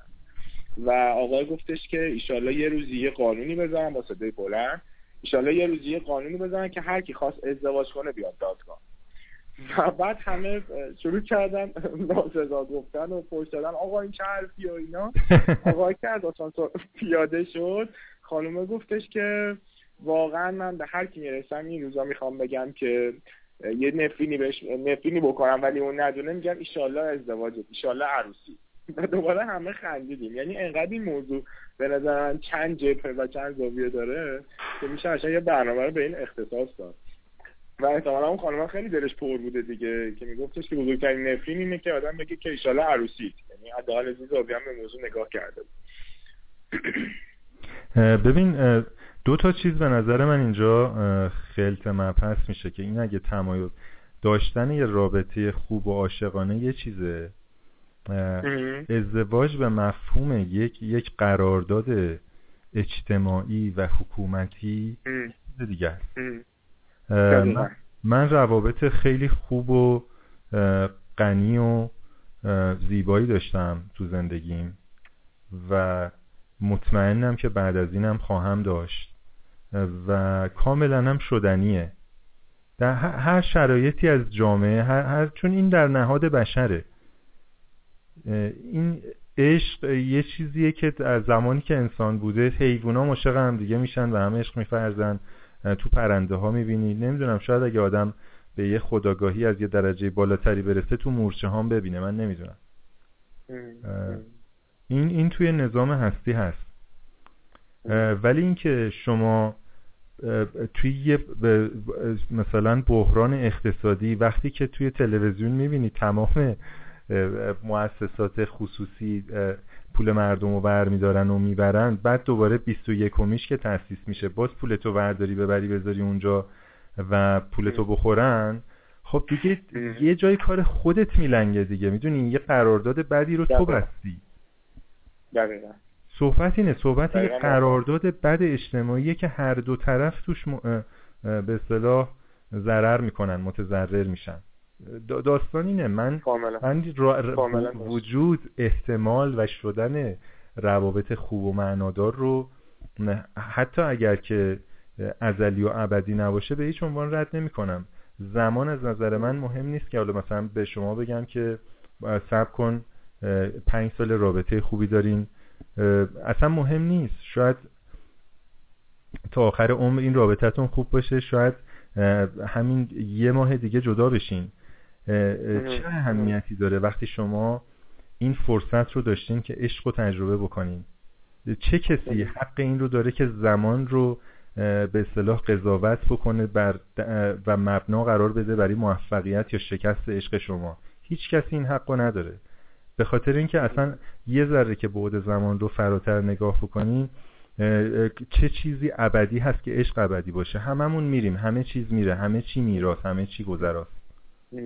چه اهمیتی داره که عشق حالا پنج سال دووم داشته باشه یه ماه دووم داشته باشه یا صد سال؟ اینا همش قضاوت بشریه. من اصلا اون اون یه لاین دیگه است. همه حرف من داد من اینه که آقا یه قراردادی هست که این کار کردش تغییر کرده و این قرارداده واسه دو طرف کار نمی‌کنه. همه حرف من کاملا موافقم باش. کاملا موافقم. چقدر دوباره افتادیم تو بحث و اینا. دلیلش هم این بود که وقتی آتوسا کامنت داد من شروع کردم به دفاع کردن از خودم. این کار بسیار زشت و ناپسندیه من نباید می‌کردم. ببخشید. ولی واقعا مرسی که اجازه دادین. من تمام حرفایی که تو ذهنم بود و با خودم همیشه درگیری ذهنی داشتم با خودم صحبت می‌کردم و طرف مقابلم تو ذهنم شما بودین و حداقل بگم الان به خود شما. همش رو گفتی یعنی همش همین بود؟ نه یه چیز دیگه هم هست. بگو اونو دیگه دفاع نمی کنم یه بار توی یکی از این صحبتاتون گفتین که اگه اشتباه متوجه شدم بگیم به. گفتین که اطرافیانم به من گفتن که یعنی وقتی که شما جدا شدین اطرافیانم به هم گفتن که ما می‌دونستیم که این اتفاق میفته یادتونه؟ یه یه آره یادمه آره. بعد من خیلی رفتم تو فکر. اینکه به خاطر اینکه همیشه فکر می‌کنم که هیچ موقع و هیچ موقع یعنی بارها به هم ثابت شده. هیچ موقع آدم نمی‌تونه زندگی زناشویی یا حالا یه رابطه خیلی پیچیده است. و خیلی پیچیده است. و اصلا شاید حتی آدم ها یه جورایی متفاوتن با اون ظاهر اجتماعیشون تو یه رابطه عمیق. بعد چجوری میشه که آدما فکر کنن که می‌دونن اون آدم چجوری میشه یا چه اتفاقی میفته برای این رابطه؟ خب بعضی علم غیب دارن مگه نمی‌دونی؟ آره آره خب خوشبختانه این کامنتت بیشتر نقد اطرافیانم بود تو خودم. آره نه آره تو خیلی من خیلی مدت هاست که دارم به این قضیه فکر می‌کنم. یعنی حتی از ظاهر دو نفرم که شما حتی فکر می‌کنین که خیلی اینا با هم بدن یا خیلی با هم خوبن اصلا نمی‌تونین حس بزنین که تو خلوتشون چی میگذره. اصلا امکان نداره. ببین یه عده آدم هستن که اینا متخصص انتخابایی درستن. و اینا می‌تونن در می‌تونن در حوزه های مختلف زندگیشون از جمله ازدواج هم خودشون انتخابای درستی داشته باشن و هم انتخابای درست و غلط دیگران رو تشخیص بدن. این آدم ها رو که به طور خلاصه من ایگنورنت نامگذاری می‌کنم بالاخره وجود دارن دیگه. ما کارش نمی‌تونیم بکنیم. و خیلی جالبه. آره اینا هستن. اینا کسایی که خیلی با مصمم بودن یعنی با اراده و تصمیم قطعی جلوی روشون رو نگاه می‌کنن با یه خط مستقیم و تا آخر مسیر رو می‌بینن. منتها مسیر کل مسیری که می‌بینن تا جلوی دماغشونه. و این قدرت رو دارن که 99 ممیز 99 صدم درصد از واقعیت های زندگی رو ایگنور بکنن. و من, من خیلی شنیدم اینو دور بر خودم. خیلی شنیدم که راجب درست بودن انتخاب راجب اینکه میشه میشه یه انتخاب درست کرد اینا خیلی صحبت می‌کنن. و خیلی عجیبه. دیگه اینم اینم یه واقعیتیه که هستن اینا هستن دیگه کارش نمیشه کرد. بله بله مرسی اینم آخرین چیزی بازم حالا اگه کامنت دیگه داری بگو کامنتات داره خوشایندتر میشه. نه دیگه همینا بود که ذهن من خیلی مشغول کرده بود و من هی با شما صحبت می‌کردم تو ذهن خودم. و مرسی که این وقت رو به ما دادین که من خواهش می‌کنم. داستانتون چقدر چقدر سریع تموم شد؟ بیشتر من حرف زدم. نه داستان تموم نشد. مسیرش رفت به یه جای دیگه. در خوب بود دیگه. آتوسا دوست داشت که بیاد رو خط و گفتگو کنه در موضوع. ولی خب می‌تونیم دوباره برگردیم به داستان اگه موافق باشیم. آره برگردیم به داستان. من یه چیزی بگم.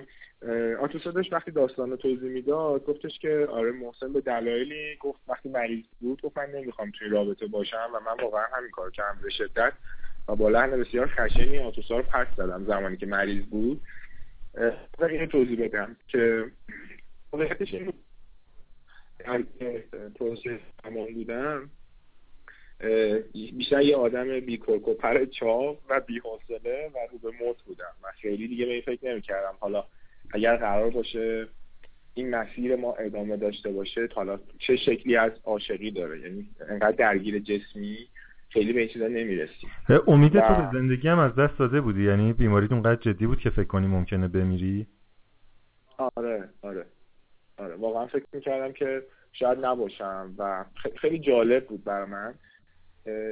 تمام صداهای اطراف ذهنم خاموش شده حالا اینو من بگم قبلش پرانتز باز کنم. بعد از اینکه ما برج 11 سال 89 در واقع یه جورایی از هم جدا شدیم من یه سری با فاصله یه سری پوینت گذاری برای خودم کردم و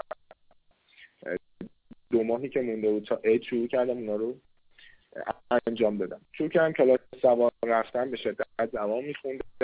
و به این فکر کرده بودم که حالا من از ایران برم چون واقعا تمام این شهر برای من شده بود خاطره و خیلی سخت بود پذیرشش. من فکر کنم اسم اینو من می‌ذارم یه یه خماری عجیب عاشقانه. نمی‌دونم حالا چیه. یادم دو سه هفته اولش فقط جلوی تلویزیون نشسته بودم و فقط تلویزیون رو تماشا می‌کردم بدونی که صداشو بشنوم و همش در ذهن خودم بودم. فقط گذاری که کردم شروع کردم کار کردن تا اینکه پنج بهشت نبرد به من خبر رسید که باید عمل کنی. عمل کردیم و بعد گفتن حالا این این این تومور جدیه و باید چی درمانی هم در واقع شکل بگیره. اونجا خیلی بر من اتفاق عجیبی افتاد. انگار تو همه بودو بودوها تنها چیزی که ازم تنها چیزی که داشتم هم ازم گرفتن. یعنی من اولش فکر می‌کردم خب دارم زبان می‌خونم دارم برنامه‌ریزی می‌کنم برای آیندهم حالا یه عشقی هم داشتم که حالا اون نیست ولی بقیه اینا هست و حالا اون هم متوقف شد یعنی همه ماجراهای زندگی من متوقف شد و من موندم و حالا پروسه درمان که خود این مدل رفتار توی درمان هم به نظر خیلی موضوع عجیبیه. اینکه چجوری بتونی خودت رو کنترل کنی هم که اصطلاحا بهش میگن مبارزه با بیماری. چجوری بتونی مبارزه بکنی؟ چون خیلیش واقعا ذهنیه. توانایی ها بستگی داره. مثلا خود شیمی درمانی اصلا می‌دونی یک حال تهوای عجیب غریبی میاره. و من فکر می‌کنم جز تنها آدم هایی بودم که دوچار حال تهوع شدم. ولی تهوع یعنی چی میگم بهش دچار این اتفاقه نشدم. فقط با بازی ذهنی یعنی خیلی خیلی ترفندهای مختلف رو خودم آزمایش کردم که بتونم مثلا به این ماجرا فکر نکنم. یعنی از رویاها استفاده می‌کردم. مثلا زمانی که داشتم به من دارو تزریق می‌کردم احساس می‌کردم کنار یه ساحلی خوابیدم. حالا یه موزیک میذاشتم تو گوشم. ترجیحا مثلا یه آب میوه چیزی با خودم میبردم و احساس می‌کنم کنار ساحل دراز کشیدم.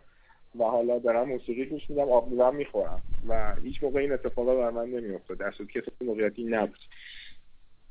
اینو می‌خواستم بگم که خود اون خیلی مکس عجیبی تو زندگی من ایجاد کرد و شاید بشه گفتش که اصلا به این فکر نمی‌کردم که فردا هستم یا نیستم. به این فکر می‌کردم که چه, چه خلای عجیبیه.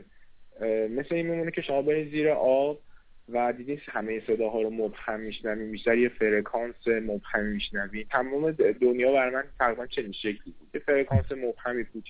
هیچ حرفی معنی نداشت. هیچ صدایی درست به گوشم نمی‌رسید. یه،, یه حالت خیلی عجیبی بود. و خود خود طی این درمانه بر من که به خودم فکر کنم که ببینم ببینم میمونم یا میرم. حالا قرار هست بمونم یا برم. و حالا تو طبیعتا اومده بود برای اینکه کنار من باشه و من توانی نداشتم که بخوام نیاز پاسخگوی حالا حالا دیالوگش باشم تماسش یا محبتش حتی باشم. و به همینش گفتم ببین من خیلی معلوم نیست باشم امروز یا نباشم.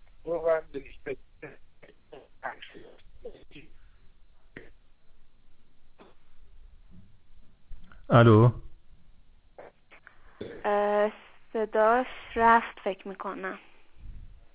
گفت معلوم نیست باشم یا نباشم رفت دیگه نیست. آره فکرم قطع شده الان. الو؟ الان دوباره تماس می‌گیره خدمت. آره میاد. یاد لاو استوری افتادم. فیلم لاستوری رو دیدی؟ دیدم آره بله. منتها الان حضور ذهن ندارم راستش ولی بچه بودم دیدم. من اومدم. اومد. آره تا اونجا گفتی که بهش گفتم معلوم نیست باشم یا نباشم. آره بهش گفتم ببین اصلا من معلوم نیست باشم یا نباشم. و همین اساس به این فکر نمی کنم که حالا اونجوری که باید با تو حرف بزنم یا اصلا اصلا بخوام به فکر کنم که حالا تو هم باشی که حالا نبودن من یا بودن من رو تماشا کنیم و همین خیلی آدم وحشتناک ترکش کردم. و یه نکته دیگه ما تو توی صحبتاش گفت کار گفت آره ما وایسادیم. و ادامه دادیم تا این به ثمر برسه. این بر من یه تجربه خیلی جالب بود بزنم چیز حتما بگم. من اولش یادم اون زمانا که درگیر بودیم و خانواده با هم درگیر بودم و اینا احساس می‌کردم که من و آتوسا دو نفره باید انقدر با هم متحد بشیم که نهایتش با خانواده ها قهر کنیم بگیم آقا ما می‌خوایم و مثل این بچه ها پامون رو بکوبیم و اونا مجبور بشن ما ازدواج بکنیم.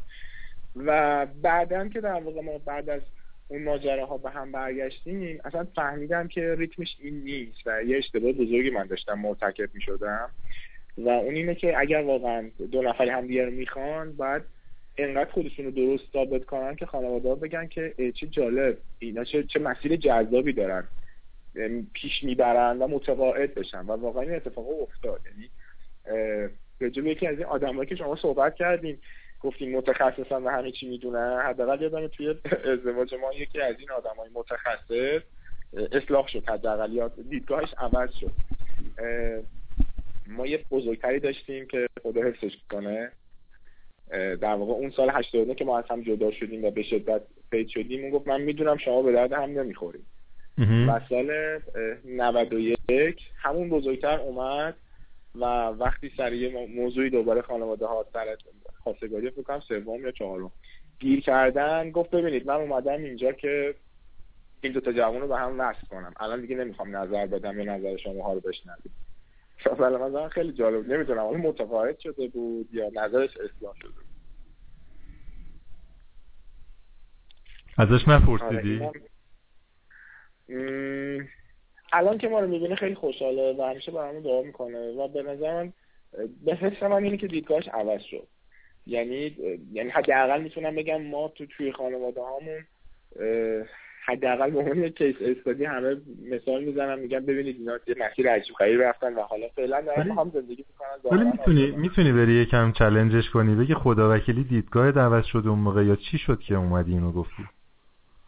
آره آره موافقم حتما این کارو می‌کنم. می‌کنی کارو؟ که خیلی آره ولی خیلی جواب نمیده. چون خیلی آدم بزرگ بزرگی یعنی سنش از سنی بزرگه. ولی حالا من حتما ازش می‌پرسم. آره حتما این کار انجام میدم. آره ولی ولی بگم. آره ولی بعد از ازدواج ما حداقل خودم احساس کردم معادلات توی خانواده ما خیلی عوض شد. یعنی اینکه حداقل ما خودمون رو جوری ثابت کردیم که شاید این تفاوت فرهنگیه حس نشد. نقاط نقاطی که خودمون می‌خواستیم رو ثابت کردیم. مثلا یه جایی نمی‌خوایم بریم گفتیم آقا به این دلیل ما نمیایم. ولی به این دلایل هستیم کنارتون و می‌دونید حداقل این ازدواج قوت قلب شد برای دو طرف خانواده. چیزی که من احساس می‌کنم چون قبلا همه نگران بودن دیگه. همه گفتم وای چی میشه و اینا ولی یه جوری اومدن دیدن نه نگرانی نداره و خوبه. هم حال ما خوبه هم ما با حال خوبمون به حال اونام کمک می‌کنیم. تا اینجاش که اینطوری بوده. امیدوارم بعدش هم همینطوری پیش بره. آره امیدوارم بعدش هم همینطوری باشه. یه آره. تیکه رو من از دست دادم نفهمیدم. گفتی توی مریض که اون دوران بیماریت که بود آتوسا رو به نوعی پس زدی و گفتی من معلوم نیست وضعیتم و اینا. بعد بعدش چی شد؟ یعنی کی دوباره تصمیم گرفتین ادامه بدین رابطه رو؟ ببین ما من فکر کنم به مدت مثلا یک ماه ارتباط ما قطع شد و آتوسا رفت دوباره فرانسه. برای ادامه تحصیل.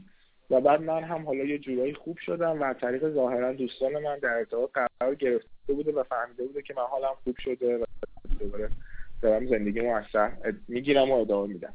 و بعد یه جورایی خب ما دلبسته بودیم دیگه و می اومدیم روی فیسبوک و هم پیغام می‌دادیم. حتی پیغام بیشتر از طرف آتوسا میومد و منم خب راستش خوشحال می‌شدم جواب می‌دادم. چون حالا من خوب شده بود دیگه. حالا احساس می‌کردم خب حالا ظاهرا هستم و قرار نیست برم. و حالا بیام جواب بدم ببینم آخر این ماجرا به کجا می‌رسه. و حالا اینم بگم خیلی بامزه است. این یه تجربه شنیدنیه.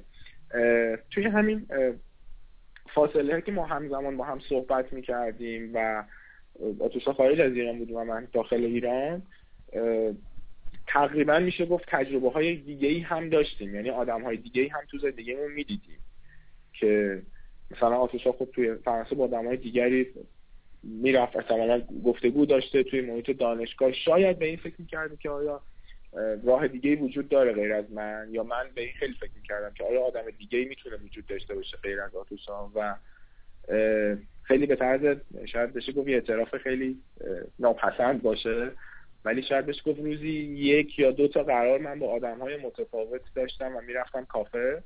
و با اینا صحبت می‌کردم. ماشاءالله این یه دونه دو تا روزی رو کجا پیدا می‌کردی؟ نمی‌دونم. تو سنتی کار بودی. آره سنتی کار بودم. ببین یا به معرفی می‌کردن یا نمی‌دونم تو فضاهایی که بودم واقعا یادم نمیاد. ببین بیا بریم فردای قهوه با هم دیگه بخوریم. یا قهوهش با من. میگه روزی یکی دو تا من می‌رفتم. آره آره آره دقیقا همین اتفاق میافتاد. خیلی خیلی هم بامزه بود. واقعا نمی‌دونم چجوری این اتفاق میافتاد. اصلا بامزه نبوده آره من همین گفتم اعتراف شرم آوریه تا حالا اعتراف نکرده بودی به آتوساینو چرا بابا؟ همه رو می‌دونه. اصلا چیزی نیست که تو زندگی من ندونه. آره چیزی نیست که ندونه. آره همه رو می‌دونه. و حالا جالبیش اینجاست که باز هم دقیقا همون اتفاق میافتاد. آدم هایی که روبروی من میشستن وقتی احساس می‌کردم به قول خودمون مخشون زدم یا جالبه تموم می‌شد و هیچ اتفاق دیگه شکل نمی‌گیره حتی اصلا اسم اون آدم هم خیلی یادم نیست. هیچ کدومشون نبود که نگاهت نکنه. آره همه نگاه می‌کردن. فقط یک. تازه مثلا ببین ما تو فقط تو بودی که نگاهش نکردی. ماشاءالله انقدر همسر من جذابه اصلا امکان نداره کسی باشه که نگاهش نکنه. پس تو چطور نگاه نکردی؟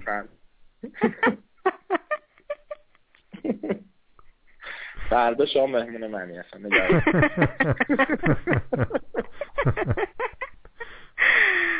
تازه ظرفا هم میشورم اگه خواستی. قربونت.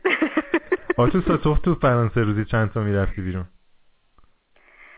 من راستش تو فرانسه خیلی بد زندگی کردم. خیلی به خودم سخت گرفتم. من نمیگم برام اصلا اصلا اتفاق نیفتاد. چرا اتفاق افتاد؟ ولی من انقدر کتابخونه بودم و درس میخوندم که حتی غذا نمیخوردم حتی بیرون نمی‌رفتم. برای همین امکانات نم با دشواری های زیادی رو بودم خیلی خیلی خودم رو درگیر محیط کرده بودم. بیش از اندازه بیش از اندازه. و خیلی هم باور نکنن چون حتی دوستان منم که حالا همون سالی که همون موقع که من رفتم با من اومدن اونجا اونا واقعا زندگی کردن. یعنی درس نمیخوندن زندگی می‌کردن ولی من دقیقا برعکس اونا بودم. هدفی هم نداشتم که بخوام یه ارتباطی به وجود بیارم. آدمایم که حالا اومدن خیلی گذری حالا یا هم کلاسین بود یا همون کسایی که همون اطراف بودن. وگرنه من میگم 24 ساعت کتاب خونه بودم و جای دیگه نبودم که بخوام حالا کتاب میخوندی یا همش فکر و هوشت پیش محسن بود؟ آخه. نه راستش موقعی که کتاب خونه بودم درس میخوندم ولی تمام راه که از خوابگاه برم دانشگاه از دانشگاه برم کتابخونه از کتابخونه بیام خونه هم, هم تمام این راه ها به فکر محسن بودم تو اتوبوس بودم تو مترو بودم. تو فکر محسن بودم واقعا. ولی موقعی که کتاب خونه بودم واقعا داشتم درس میخوندم. چقدر چقدر جالب. با مزه ترش اینجاست که آسوساد مدرکش رو حالا به دلیل سختی که داشت ناتموم گذاشت و برگشت و همیشه تا مدت ها نمی‌دونم هنوز شاید هم هنوزم فکر کنم. فکر می‌کردن که احتمالا من نذاشتم که درس رو تموم کنه.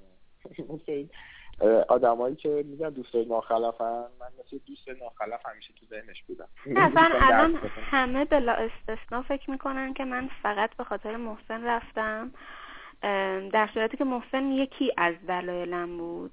اون موقع دلایلم خیلی زیاد بود برای رفتنم. اون موقع منم جزو همون آدمایی بودم که زندگی تو ایران داشت عذابم می‌داد. همه چیزش داشت عذابم می‌داد. حتی موقعی که می‌رفتم مثلا میدون ونک آدمایی که وسط میدون منتظر تاکسی بودن از, از اینا من هرس میخوردم. دلایل بیشماری داشتم محسن هم جزو دلایلم بود. منکر این نمیشم. ولی همه به استثنا فکر می‌کنن که من فقط به خاطر اینکه محسن رو فراموش کنم رفتم و فقط به خاطر محسن برگشتم. ولی دلایل زیادی هم, هم کنارش بود. برگشتن هم دلایل زیادی داشت به جز محسن. آره میگم به دلیل اینکه من اینو بگم حالا قبلش اونجا که من بودم عاشقتر شدم. خب فراموش که نکردم هیچی عاشقترم شدم و مصرتر شدم که اصلا این آدم. ولی دلیل دلیل دیگه ای که کنارشم بود به دلیل اینکه من اونجا زندگی نکردم. یاد نگرفتم چجوری باید زندگی کنم.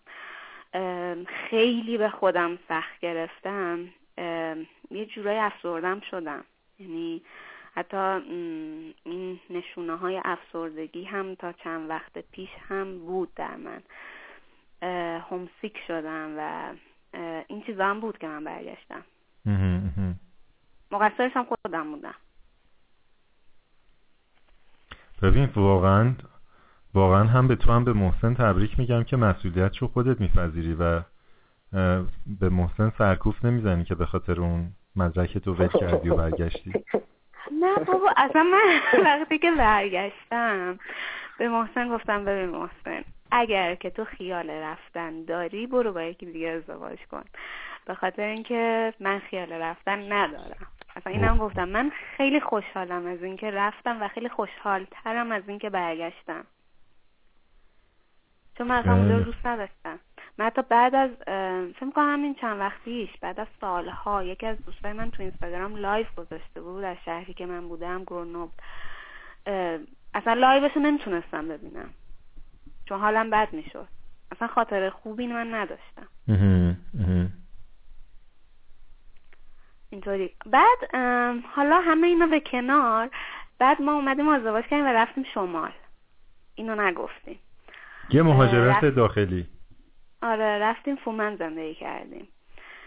و حالا آره اون موقع که محسن به من ایمیل زد یادمه گفتش که محسن چند سال پیش به من ایمیل زد گفتش که ما مهاجرت کردیم اومدیم فومن و من یه کتاب نوشتم در مورد مهاجرت. یه همچین چیزی بود داره آره دقیقا دقیقا.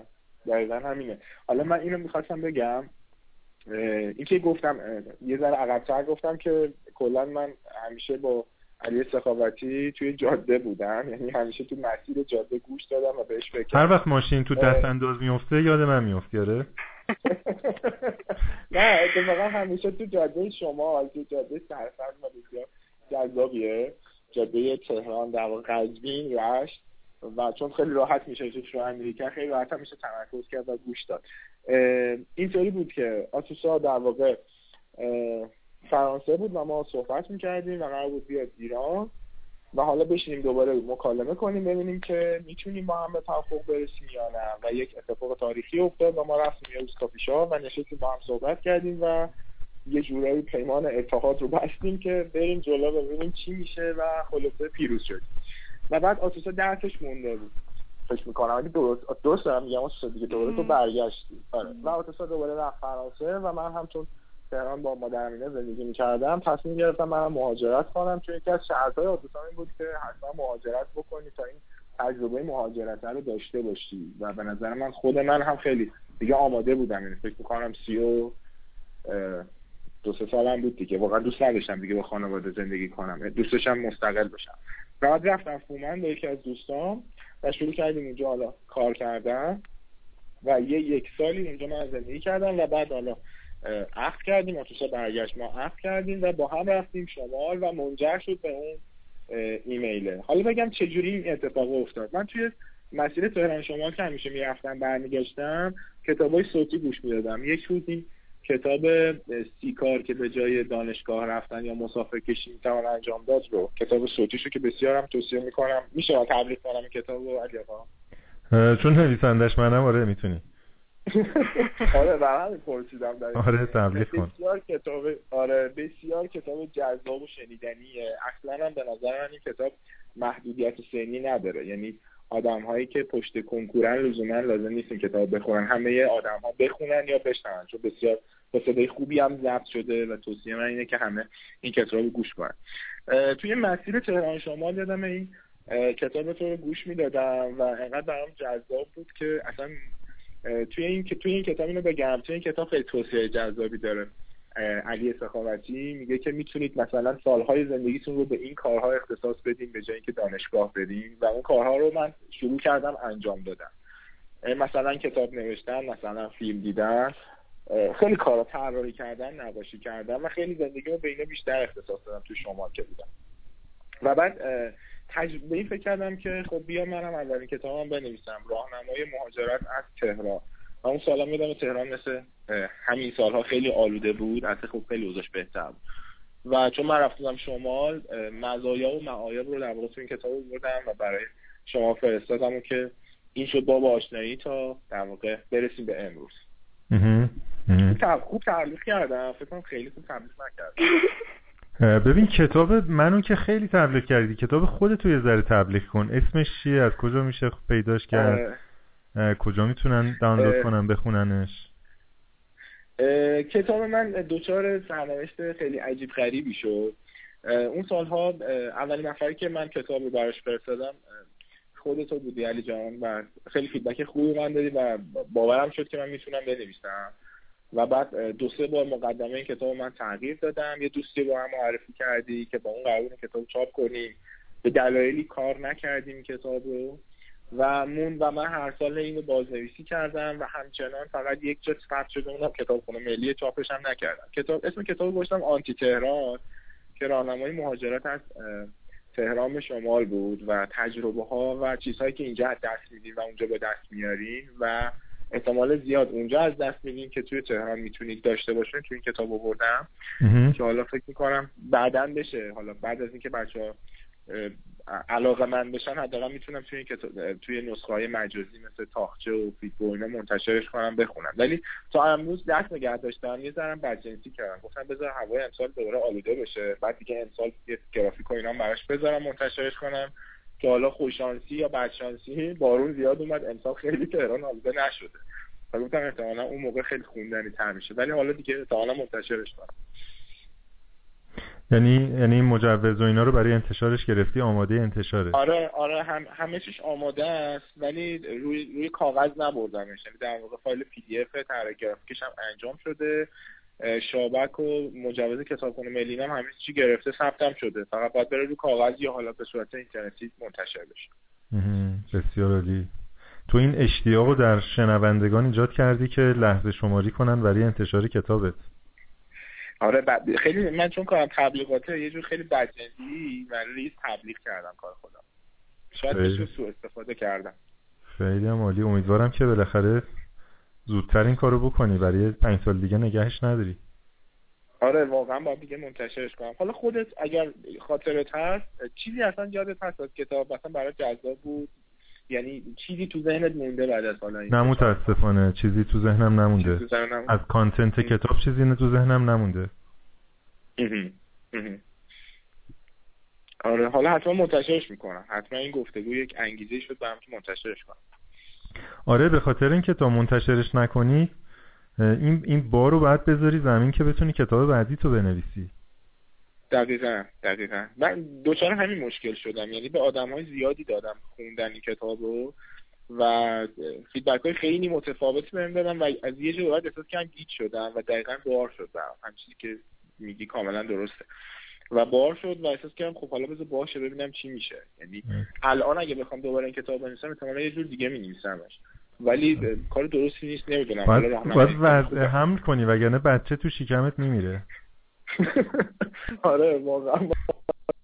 همین کار بکنم. دیگه ای خدا بخواد امسال امسال با این گفتگو حتما منتشرش می‌کنم. واقعا احساس می‌کنم بارو آره وقتشه بابا دیگه. من اصلا سورپرایز شدم گفتی منتشر نکردی. خیلی وقت پیش بود تو. زمانی که به من ایمیل زدی چه سالی بود؟ فکر می‌کنم 93 بود. فکر می‌کنم 93 بود دیگه چهار سال گذشته. آره چهار سال گذشته. من, من, کت... من, من که کتاب می نویسم یا هر چیزی که می نویسم یا همین پادکست ها بیشتر از یه روز نمیگذره که منتشر می‌کنم. خیلی من سر آره. البته. نه اون برای تیفم تو اون یکی سر تیف آره من یه ذره لوس بازی در آوردم به نظرم این قضیه. یعنی واقعا باید منتشرش می‌کنم نمی‌دونم از یه جایی شما حالا شروع کردم تو مجلم نوشتن یه جورایی یه چیزای دیگه نوشتم. و حالا بعد از اینکه ما حالا شمال زندگی کردیم با تو یک سال و نیم یه ذره برم و قصه بگم برگردم به همین موضوع. ما یک سال ما هم زندگی کردیم و من احساس کردم که دیگه نمی‌تونم شمال زندگی کنم. خسته شدم و تهران برای من الان دیگه وقت تهران رفتنمه اینطوری بگم بهتر.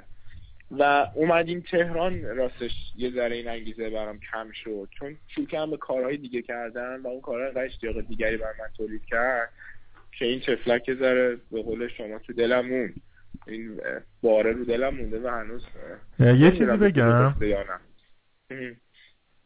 شاید هم یه ذره احساس احساس عذاب وجدان یا تضاد یا چه می‌دونم دورویی می‌کنی که برگشتی دوباره تهران و از تو زمانی که تو تهران داری زندگی می‌کنی می‌خوای آنتی تهران رو منتشر کنی. این این نیستش؟ ببین نه این نیست. ولی یه مدلش یه مدل دیگه است. و مدلش اینه که من خب همیشه تهران زندگی کردم تهران هم به دنیا اومدم و از تهران خیلی خاطرات خوب داشتم. اون زمان که از تهران رفتم طبیعتا به خاطر این بود که تهران بر من شده یک یک شهر پر از کابوس و حالا همه چی با هم دست به دست هم داده بود دیگه. اشتم دست داده بودم سلامتی هم نداشتم. چیزی هم برای دست دادن دیگه نداشتم. نه مسئله یعنی هیچ دلبستگی. بر همین اساس اون زمان که رفتم خیلی برای من اشتیاق بود شماره زندگی کردنه و توی این کتاب دقیقا به این نکته اشاره کردم که اونجا شما چه چیزایی به دست میارین که تهران نداریم و و چه چیزایی از دست میدیم مثلا ما توی تهران از از فرهنگی و دسترسی خیلی چیزا دم دستمونه که اونجا. من یادم شمال یه کتاب می‌خواستم بخرم. خب ما فومن بودیم یه فاصله سی کیلومتری باید حداقل سه می‌کردم. میادم رشت. و تازه توی رشت که یک شهر بسیار خوب و پیشرفته است باید کتاب رو می‌بینم. وجود داره یا نه؟ و اگر نداشت باید باز هم یک هفته ثبت می‌کردم تا اون کتابی که من می‌خوام از تهران برسه به رشت و بعد من تازه دوباره برم من رشت و بگیرمش. مثلا این یکی از چیزایی بود که خیلی من عذاب می‌داد چون من خیلی یه مدت خیلی کتاب خون بودم و بعدش تبدیل شدم به یک کتاب خره فوق خب خیلی کتاب نخونده زیاد دارم. توی همون تحولات اقتصادی من یه صد جلدی کتاب خریدم. گفتم خب سال فکر می‌کنم 92 هاش احتمالا 93 ها ارزون تره و هرچی پول داشتم رفتم کتاب خریدم. به بعد اینا مون و هی بهش اضافه شد. الان بیشتر تبدیل شدم به یک آدم کتاب خرد کتاب خون. تو عامل عامل کتاب گرونی کتاب پس تو هستی؟ آره فکر می‌کنم من باشم واقعا. خب ببین الان که دیگه مثلا با امکان آنلاین و اینا خیلی اون مسئله نیست. دیگه چه چیز فرهنگی یادم از تهران بره از دست میده؟ ببین تمام پایگاه فرهنگی تهرانه.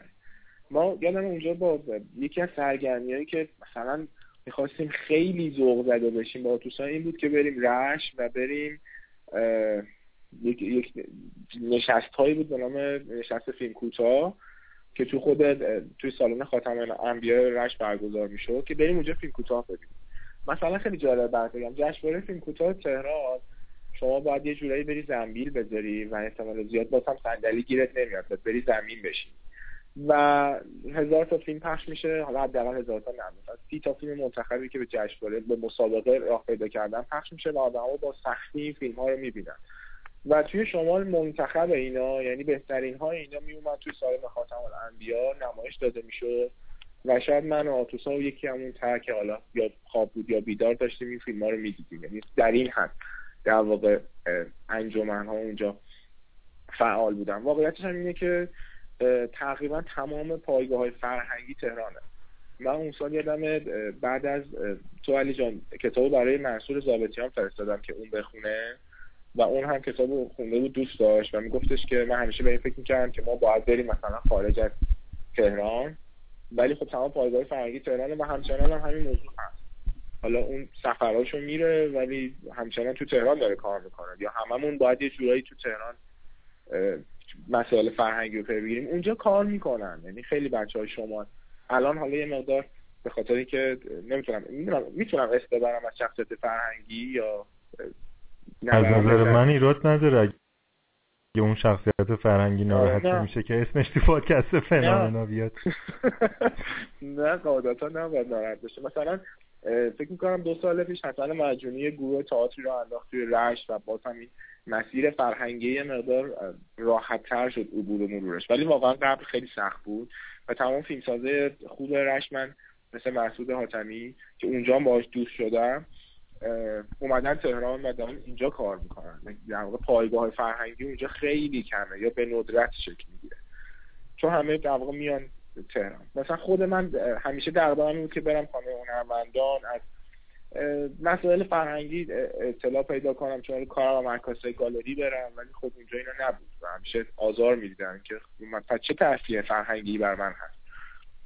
این در واقع یکی از دوباره اشکالاتی بود که اونجا بود ولی خب یه چیزی در دسترس بود که واقعا هیچ موقع نمیشه تو تهران پیدا کرد. اینکه شما حداقل اگر بخواید به یک اولین آبادی خوش آب و هوا بعد از تهران برسه حداقل باید 50 یا 100 کیلومتر رانندگی کنید ولی من فقط کافی ماشینم روشن کنم و استارت بزنم تمام طبیعت جلوی دستم هم و ما هر جمعه هر پنجشنبه جمعه می‌رفتیم توی طبیعت و تمام گیلان رو گوشه گوشه گیلان رو دیدیم و لذت بردیم یعنی الو؟ الو؟ هستی محسن؟ آره من صدا صدا میاد من هستم. آره یه لحظه قطع و شد ولی الان هستی. آره آره نمی‌دونم تا کجا شنیدین. داشتم می‌گفتم که دقیقا مثلا همین تو همین دوتا انتخاب باید ببینیم که طبیعت براتون ارضا کننده تره یا زندگی شهرنشینی یا مثلا با آدم ها بودن و سینما رفتن و اکران فیلم و چون اونجا مثلا فیلم ها با فاصله می‌رسید یعنی حتی سالن سینما بهترین سالن سینمایی که الان رشته حداقل برمیگرده به بخوام مثلا شبیه سازی بکنیم شبیه 15 سال پیش سالن های تهرانه. یعنی اینقدر از دکور و تجهیزات متفاوتن. تازه بازم رشت راجع به رشت داریم صحبت می‌کنم در مثلا میگم حالا بخوام خیلی کوتاه بگم دقیقا همین دوتا انتخاب آدم هاست دیگه که دوست دارن بیشتر طبیعت زندگی کنن یا گاهگداری دوست دارن به اینا برسن. حتی خود بچه های شما اونایی که شما زندگی می‌کنن تقریبا میشه گفت هفتش ده روز بار تهرانن. چون نمی‌تونن اونجا ارضا کنن این نیازاشون بجز به جز امکانات و اینا زندگی توی شهر کوچیک با جمعیت کم با زندگی توی شهر خیلی بزرگ با این همه جمعیت برای تو چه تفاوتی داشت؟ خیلی تا سوال خوبی پرسیدی باید بگم که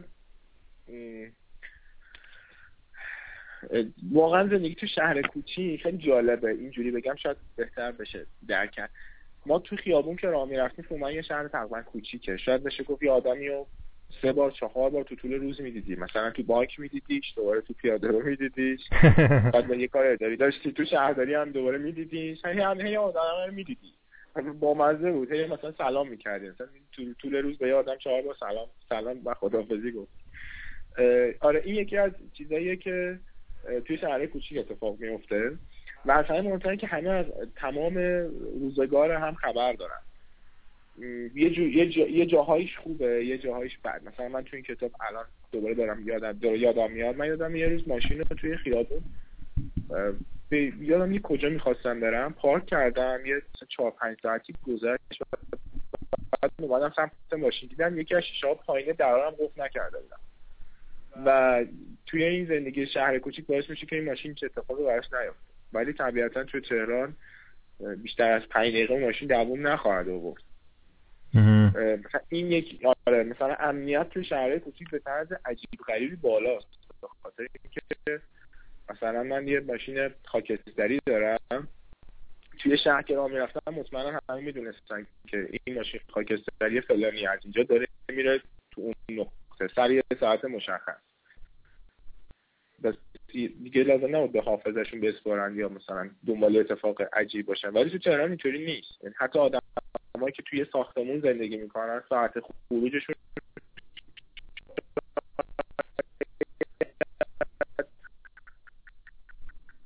به نوعی باشه که صبح صبح همدیگه رو سلام کنن ولی تو شهر کوچیک این اتفاق به وفور میفته و خود این می‌تونه یه سری نقاط مثبت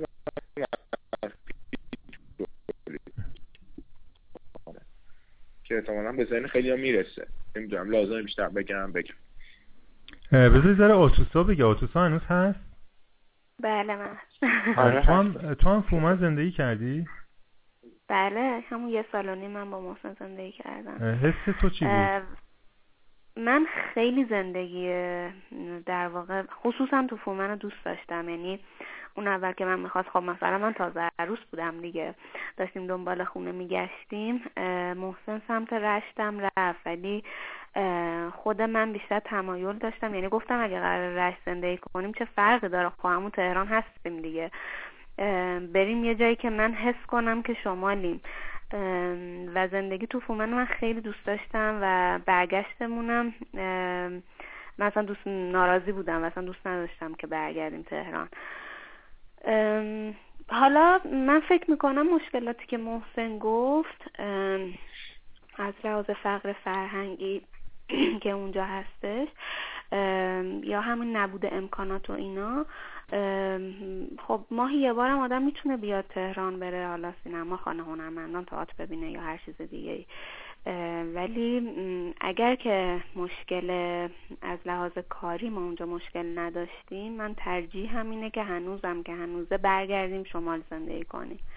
گرچه که حالا توی شهر کوچیک مثل فومن خیلی پذیرای مهاجرانم نیستن. اینم هست. و ما تا حدودی ضربش هم خوردیم. ولی با تمام اینها من زندگی توی شمال رو ترجیح میدم. یعنی چی پذیرای مهاجران نیستن؟ چه ضربه خوردیم خب ما اونجا در واقع کاری که محسن شروع کرد که حالا با دوست سودترم رفته بود انجام می‌دادم طراحی دکوراسیون داخلی بود. و کسایی که حالا نمی‌دونم چرا برخلاف تهرانیایی که وقت خیلی پذیرای آدم از شهر دیگن و خیلی دوستشون دارن بعضی از شهرها اینجوری نیستن. یعنی یعنی قشنگ این اصطلاح تهرانی بودن رو دارن. باز این تهرانی ها اومدن. با اینکه تهرانی ها وقتی میرن اونجا خیلی براشون مفیدن از لحاظ مالی. ولی نمی‌دونم چرا یه حس خوبی ندارن نسبت به تهرانی ها خصوصا میگم هرچی که این شهر کوچیکتر میشه این حالت هم بیشتره. و بودن ما اونجا خصوصا حالا تو این زمینه که محسن کار می‌کرد براشون اصلا خوشایند نبود. یا حداقل ترجیح می‌دادن که برن پیش همشهری خودشون. نمی‌دونم احساس می‌کنم که فکر می‌کردن یه زرنگه خاصی تهرانیا دارن یا هر چیز دیگه ای. نمی‌دونم چجوری فکر می‌کردن. که از این جهات خصوصا تو زمینه کاری محسن ضربه زیاد خورد ازشون. یعنی ترجیح می‌دادن با محسن کار نکنن. آره با همشهری خودشون کار کنن. چون میگم تهرانی ها اصلا حالا پشتش کلی چیزای دیگه بود که اینا تهرانی انا و کلی چیزای دیگه پشتش بود.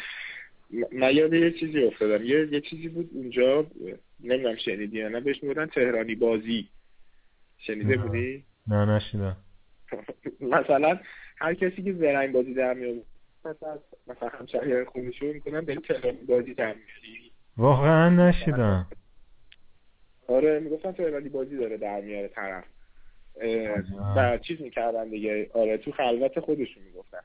البته من اینم بگم بسیار آدم های مهمون نواز دوست داشتنی گیلانی ها و فومنی ها اما طبیعی شهرهای کوچیک دسته های شغلی خودشو داره. یعنی اگر ما بخوایم از یک جای دیگه وارد اون فضا بشیم یا باید انقدر بنیه مالی قوی داشته باشیم که اون نوآوری رو بپذیرن یا اگه بخوایم فقط باشیم که حالا اینا شروع کنن به پذیرش طبیعتا زمان زیادی می‌بره تا مثلا درک کنن این فضا رو یا اون دیدگاهی که احتمالا یک روزی یه تهرانی رفته توی این شهر و یه مشکلاتی براشون پیش آورده رو تغییر بدن. اتفاقا من توی هم کتابم یه بخشش آوردم. جالب بود. وقتی فصل سفر می‌شد پنجشنبه جمعه ها یا حالا ایام نوروز و اینا که سفر زیاد میرن. من یه روزی کاملا این کلمه ای که می‌گفتن رو به چشم دیدم که می‌گفتن تهرانی اومدن و دوباره شهر رو به هم زدن. آره واقعیتش این بود. مثلا شما تصور بکن این شهری که میگن همه چیش منظمه آدم سر یه ساعتی از یک نقطه عبور می‌کنن و همه می‌دونن که چه اتفاقاتی قرار بیفته. یک دفعه یه گروه خوشحال و خندان با صدای دوب وارد شهر میشن و ماشین دوبله پارک می‌کنن میرن توی سوپرمارکت. خب؟ و احتمالا اون روستایی که اومده شهر خرید اینو می‌بینه وحشت زده میشه و میگه وا چه اتفاقی افتاده. دوباره واقعا شهرشون میریزه به هم و واقعا ترافیکا رو تهرانی ایجاد می‌کنن یعنی و البته و البته واقعیت اینه که اینا همشون هم اگرچه همه کسایی که تهران زندگی می‌کنن و تهرانی نمیشه گفت آره اصلا خود تهران یه جاییه که معلوم نیست سر و تهش کجاست. یعنی شما از قبل از کرج از کجا می‌خوای تهران رو حساب بکنی؟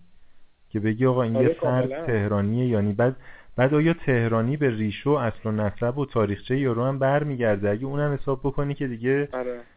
یه عده زیادی از جمله خود من تهرانی محسوب نمیشن.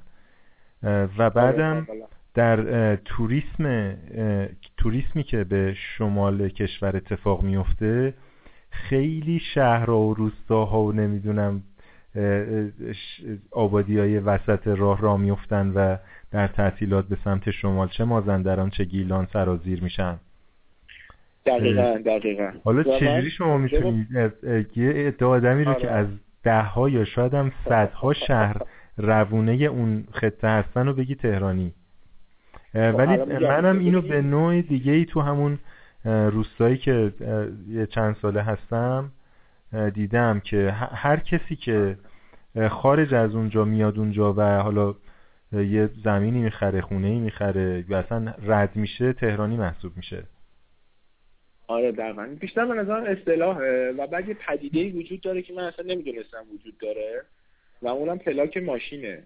یعنی کاملا از پلاک ماشین شناسایی می‌کنن مثلا یه ماشین که از سطح شهر میشه میگن این اسفهانی ها اومدن. یا مثلا خب الان این دسته وارد شهر آره آره یه عده از اون پلاک ماشین می‌تونن آره. بگن یارو کجاییه. من هیچ وقت کاملا تمام پلاک ها رو آره تمام پلاک های استانهای ایران رو حفظن به نظر من و من اونجا تقریبا یاد گرفتم. و به ذهنم سپردم. و تا مدت که اومده بودیم تهران به پلاک ها نگاه می‌کردم. مثل خولا. نگاه می‌کنن اه مثلا اینا شمالی هن اه اینا اصفهانی هن. راست فهمیدم چه پدیده فقط تو شهرستان شکل تبعیض نژادی یا همون ریسیزم چه ابعاد و مصادیق گوناگونی داره؟ دقیقا دقیقا. واقعا من اونجا به همین موضوع پی بردم که حداقل ما ایرانی ها به شدت آدمای نجات پرستی هستیم خودمون رو می‌تونم بگم. تجربه شخصیمه دیگه. چون توی اشل کوچیک یک شهر کوچیک من رو دیدم. و بعد من هم عادت کردم که ای خب این پلاکه اینطوری یا هر موقع توی یه کسی مثلا توی فومن بد رانندگی می‌کرد پلاک رو نگاه می‌کردم گفتم خب مثلا حالا این از فلانجا اومده. یعنی خودم من هم درگیر این موضوع شده بودم. در که اصلا سالها تو تهران مثلا به این فکر نمی‌کردم. که از کجا اومدن؟ و اتفاقا خیلی من جذاب بود آدم های متفاوت از فرهنگ های متفاوت لحجه های متفاوت حرف بزنم. ولی اونجا دیدم نه مثلا خیلی این نیست. خب شما شما برگشتین و دیگه تهران ساکن شدین. دوباره قصد مهاجرت از تهران به بیرون رو ندارین؟ آساس تو میگی؟ تو بگو. من که اگه به من باشه که من فردا برمیگردم. موضوع اینه که خب مسئله کاری آدم نمی‌تونه منکرش بشه که چقدر اهمیت داره تو زندگی. حتما ما این شرایط رو خارج از تهران نخواهیم داشت. حداقل فعلا. مگر اینکه یه شرایط دیگه پیش بیاد که مثلا شما یه زندگی بسیار تجملی به خاطر رانتی که محسن اینجا داره دارین؟ رانت؟ نه بابا ما مثلا همه کار می‌کنیم. ولی آره خب ارتباطات مگه میشه اصلا ارتباطات رو نادیده گرفت توی شهرهای بزرگ؟ حالا نمیشه اسمشو رانت گذاشت. مثلا من یادمه من خب تو, تو, تو وابسته به یک گروهی هستی که بهت پروژه های بزرگ میدن؟ نه راستش صد درصد نه ولی آره به پروژه بزرگ هم میدن. یعنی مثلا من یک با یک شرکت بسیار بزرگ و معروف کار کردم تا اسم نمی‌برم. خب مثلا پسر همه من تو این شرکت کار می‌کرد و من گفتش که اومدی تهران ما سر بزنم. من رفتم دفترش گفت میه برام یه تیزر بسازی؟ گفتم آره چرا که نه. حالا اگر یه آدم معمولی همینجور سرش بندازه بره تو این شرکت اصلا لابی نمی‌تونه وارد راش نمیدن آره اصلا راش نمیدن. این که غیر قابل انکار واقعا نیست و اصلا کلا مناسبت های تهران همه همینه. تو هر سنفی الان شما حتی همین الان من تجربه شخصی شغلم بخوام عوض کنم احتمالا دو سال تلاش کنم تا رابط های اون شغل رو پیدا کنم تا بتونم کار کنم.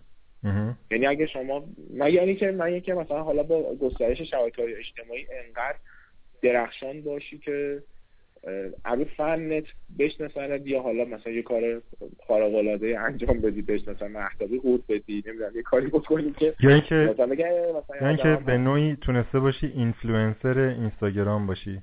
آره دقیقا. اینفلوئنسر باشی دقیقا. آره که اونم رابطه است که اتفاقا ما یه بخشی از کاری که داریم انجام بدیم در واقع با همین دوستان اینفلوئنسر در ارتباطیم. ما یه ما یه استودیو کوچولو داریم دو نفره با توسان دارش می‌کنیم و حالا با بقیه با بقیه نفرات در کار گروهی تقسیم می‌کنیم. دورکاری به اصطلاح میاد. تو کار تبلیغاتی یه بخش عمده کاریمون همین مدیریت شبکه های اجتماعی. شامل میشه و ما هم درگیر همین فضای هستیم. یعنی اگر قرار باشه یه چیزی اصطلاحا لایک بخوره دیده بشه یا هر چیز دیگه باید سراغ آدم هایی بریم که توی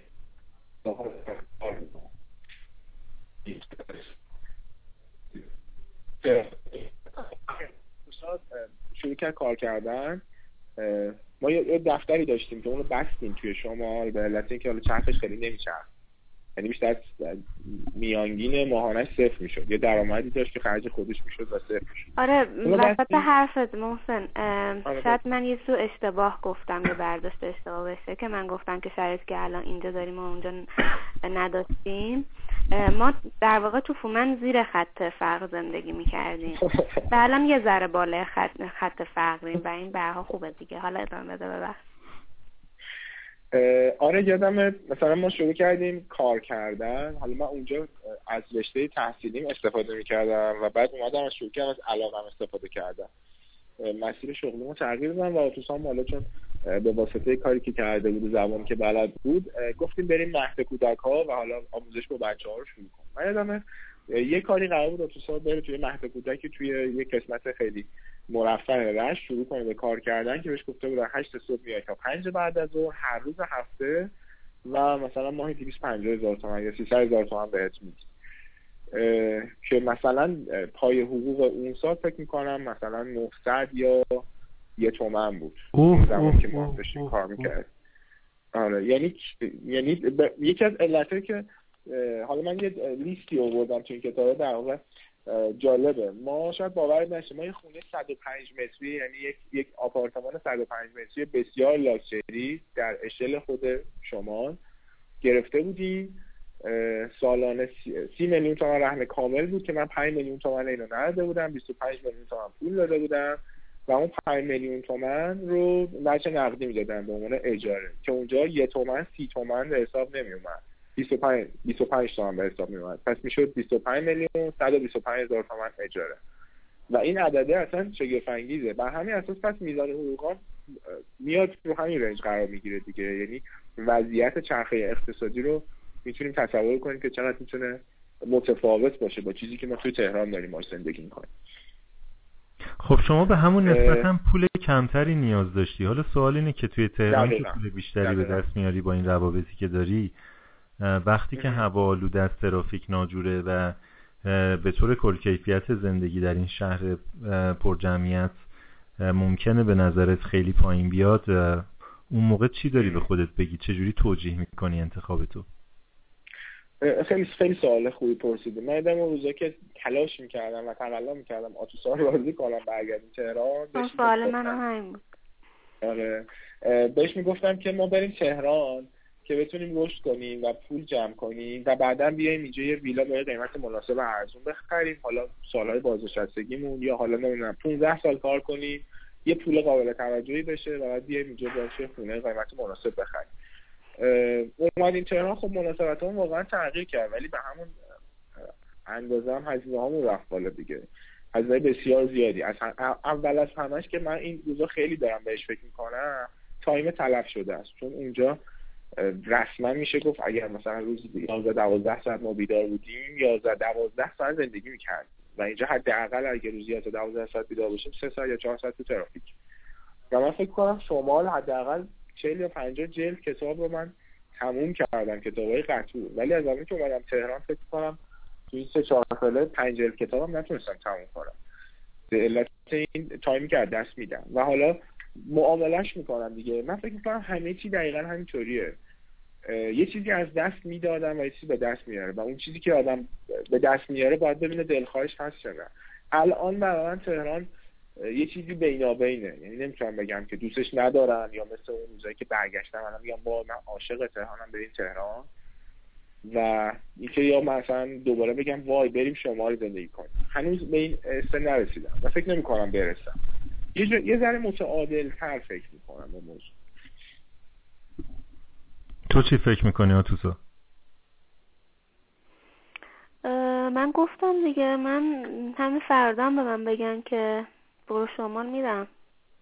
چون من فکر می‌کنم که مگه چقدر آدم می‌خواد زندگی کنه؟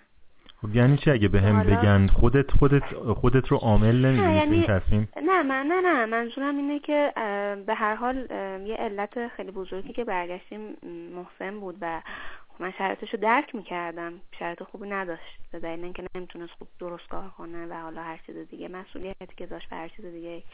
یا خود منم همینطور. شرایطی که الان این الان دارم و اونجا نداشتم. ولی کلا یعنی منظورم اینه که اگر که شرایط شرایطمون جوری باشه که بتونیم بریم شمال من با کله میرم شمال زندگی کنم و اینکه یادم رفت چی می‌خواستم. آها می‌خواستم بگم که چون من اصولا فکر می‌کنم که مگه آدم چقدر می‌خواد زندگی کنه که بیاد تو تهران تو این اصاب خوردی آلودگی هوا ترافیک. اونجا داشتیم زندگی می‌کردیم و واقعا هر روز دقیقا مگه آدم چقدر می‌خواد زندگی کنه؟ من این سوال از همه می‌پرسم و همه هم بسش جوابی ندارن ولی در این حال همه هم دارن تو این شهر زندگی می‌کنن با همه مشکلاتی که داره. تهران خودش تهران همه رو میکشونه یعنی نمی‌دونم چه قدرت جاذبه ای داره که وقت همه رو می... یعنی همه درگیرش میشن. همه با همه رو بازی میده. تهران این شکلیه برای من. یعنی همه ناچارن میفتن توی گردشی که میچرخن میچرخن. یعنی چاره دیگه گزینه دیگه ای نیست. وقتی که میای درگیرش میشی. نمی‌تونی ازش فرار کنی. من تهران رو این شکلی می‌بینم. آره آره.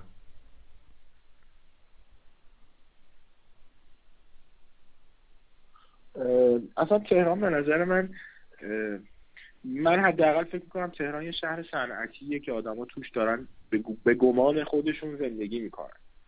یعنی واقعا تهران شهر صنعتی شما الان بیشتر خیابونای تهران حالا یه زمانی مناطق اداری بودن.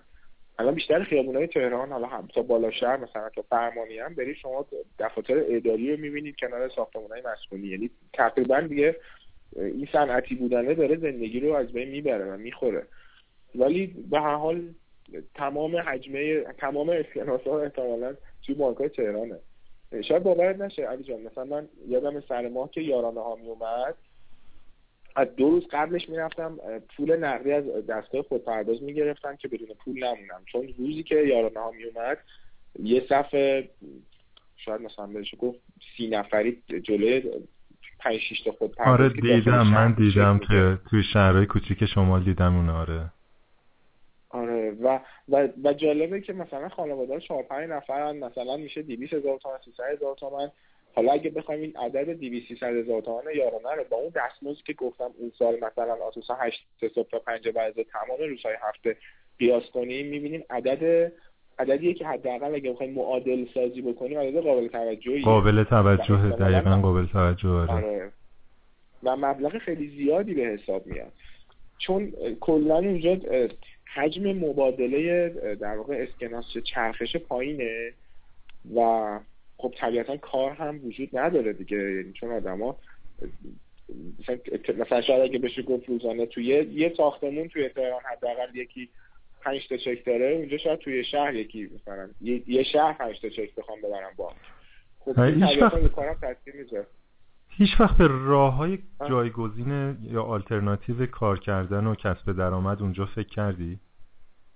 آره خیلی فکر کردم. خیلی فکر کردم. یکی از علتهایی که سر خورده شدم دقیقا این بود که من به تخصصی بودن یه کار خیلی اهمیت میدم و همیشه دوست داشتم کار تخصصی انجام بدم. مثلا اینطوری نبوده که بره. که دوران دانشجویی خیلی کارا کردم. پسته از پسته پخش کردم تا کار تو خیلی جاهای مختلف.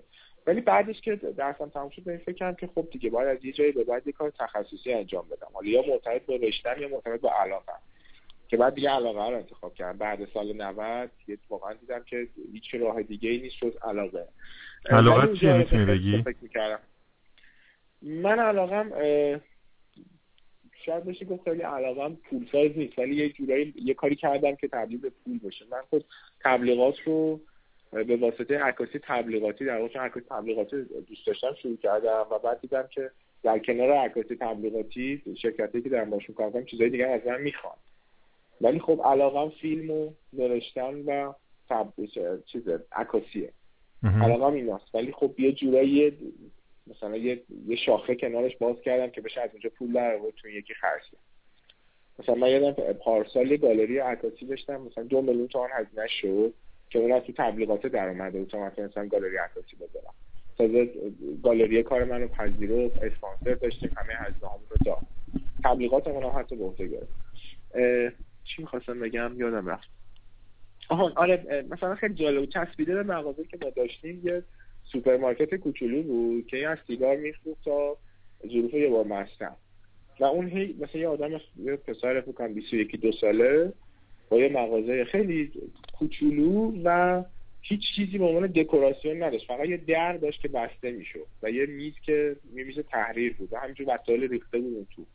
اون مثلا میگه من روزی 400 هزار تومان دارم کار می‌کنم. شاید ما مثلا در ماه هم با یه دکوراسیون خیلی مجلل خیلی مثلا لاکچری در ماه هم 400 هزار تومان کار نمی‌کنم من خیلی موقع فکر می‌کردم خب بیام این مغازه رو تبدیل کنم به سوپرمارکت ساندویچی یا هر چیز دیگه. ولی اصلا نمی‌تونستم پذیرش بکنم اصلا اگر شاید یه آدمی بود که شراکتی بود گفتم خب حالا اینم یه ساندویچی می‌کنم. چون اصلا به نظر من راه مهاجرت کردن به شهرهای کوچیکی می‌کردن با حجم زیادی از پول بره. با حجم اندک هیچ کاری نمی‌تونه انجام بده. اگه مثلا شما برید توی توی شهر کوچیک یا حالا یک, یک شهر دیگه شهرت رو عوض کنی حجم پول زیادی داشته باشی. و سه نفر چهار نفر آدم کاری باشین احتمالا می‌تونید یه تغییراتی توی معادلات شهر ایجاد کنید ولی نه با همین حالت حالتی که من رفتم حداقل نمیشه هیچ کاری کرد. ولی به خیلی فکر کردم. که آره بیام این کارا رو انجام بدیم ولی نه. قاعدتا نتیجه هم نمی‌گرفتیم و خیلی هم خوشحالم که این کار نکردیم. چون حالا دوباره می‌رفتیم توی صنف دیگه. حالا دوباره من لینک های اون رو من پیدا کنم و حالا دوباره کلی هرس بابت ماجرا می‌خوره درسته. آره. ما دو ساعت و چند دقیقه داریم صحبت می‌کنیم. ماشاءالله. آره واقعا. هزار ماشاءالله. هزار ماشاءالله به همون. هزار ماشاءالله به این عشق خروشان بین شما. عشق پر حرف عشق پر حرف مثلا کلی قصه مونده که نگفتیم. فکر کنم یه دو ساعت دیگه راه داریم. این چهار ساله بخوایم تعریف کنیم آره من فکر کنم که یه قسمت دیگه ما باید بذاریم با شما. ما من که خیلی خوشحال میشم. چون واقعا تجربه بعد از ازدواج به نظر یه چیز عجیب غریبه و حتما می‌دونید آدم احساس می‌کنه کلا تا قبلش نه چیزی از جهان می‌دونه نه چیزی از زبان خانوم ها و زندگی در زیر یک سقف. حداقل بر من که اینطوری بود. شما هم چه تجربه داشتین؟ این این قسمتشه که میگی آره چون این تجربه داشتم. و بعد حالا تجربه من غنیتر از تجربه تو هم هست به خاطر اینکه یه سری چیزای دیگر رو من الان دارم تجربه می‌کنم که امیدوارم تو تجربه نکنی ولی خب حالا به نوع خودش منحصر به فرده و اصولا هر تجربه ای حالا اگر این حمله بر این نشه که منفی بافی می‌کنم و اینها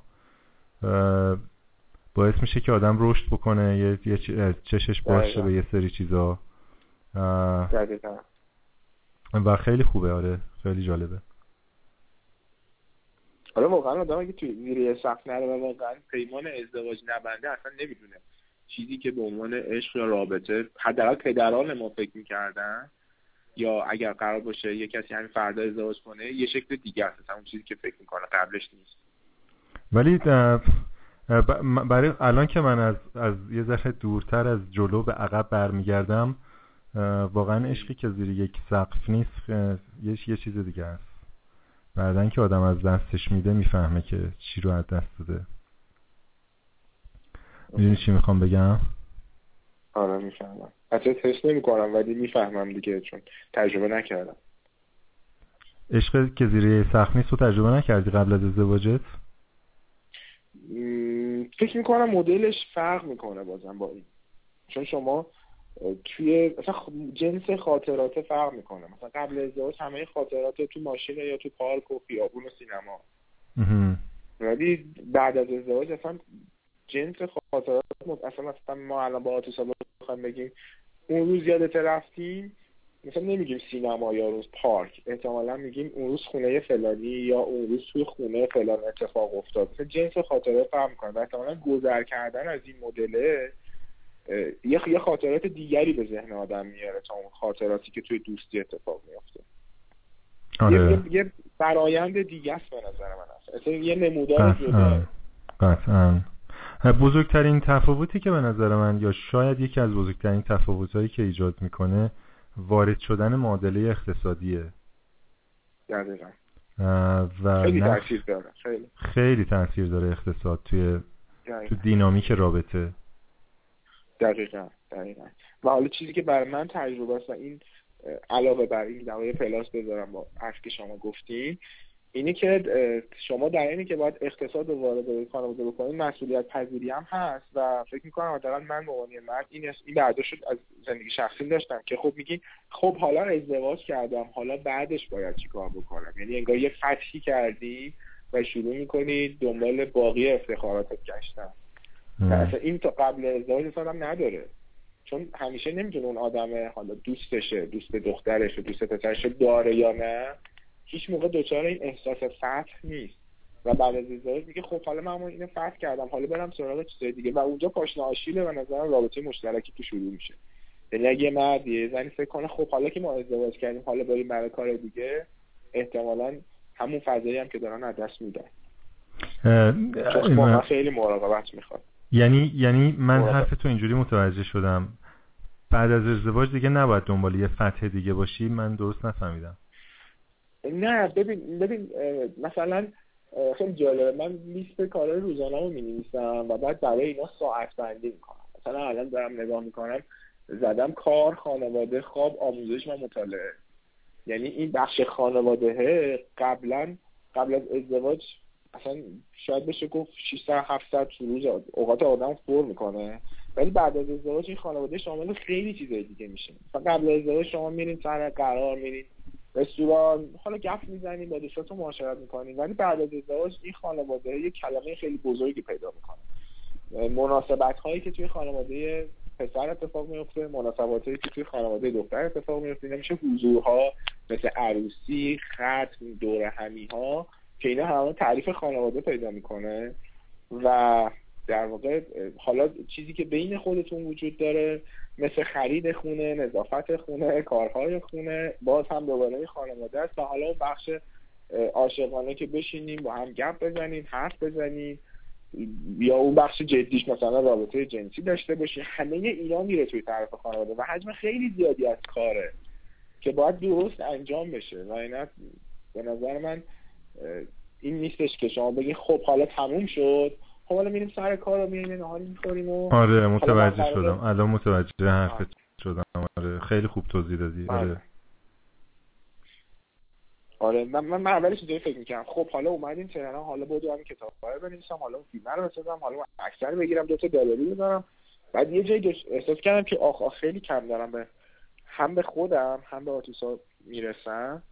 و بعد که رفتیم پیش در واقع روانشناس مشاور فهمیدیم که اوه او چقدر کارهای کارهای جدیه که ما بلد نیستیم. و حالا باید بشینیم با هم حرف بزنیم بریم مثلا تو تکنیک حل مسئله. حالا محسن وقتی وسط حرف اجازه هست من یه چیز کوچیک. آره من میرم بالا منبر طولانی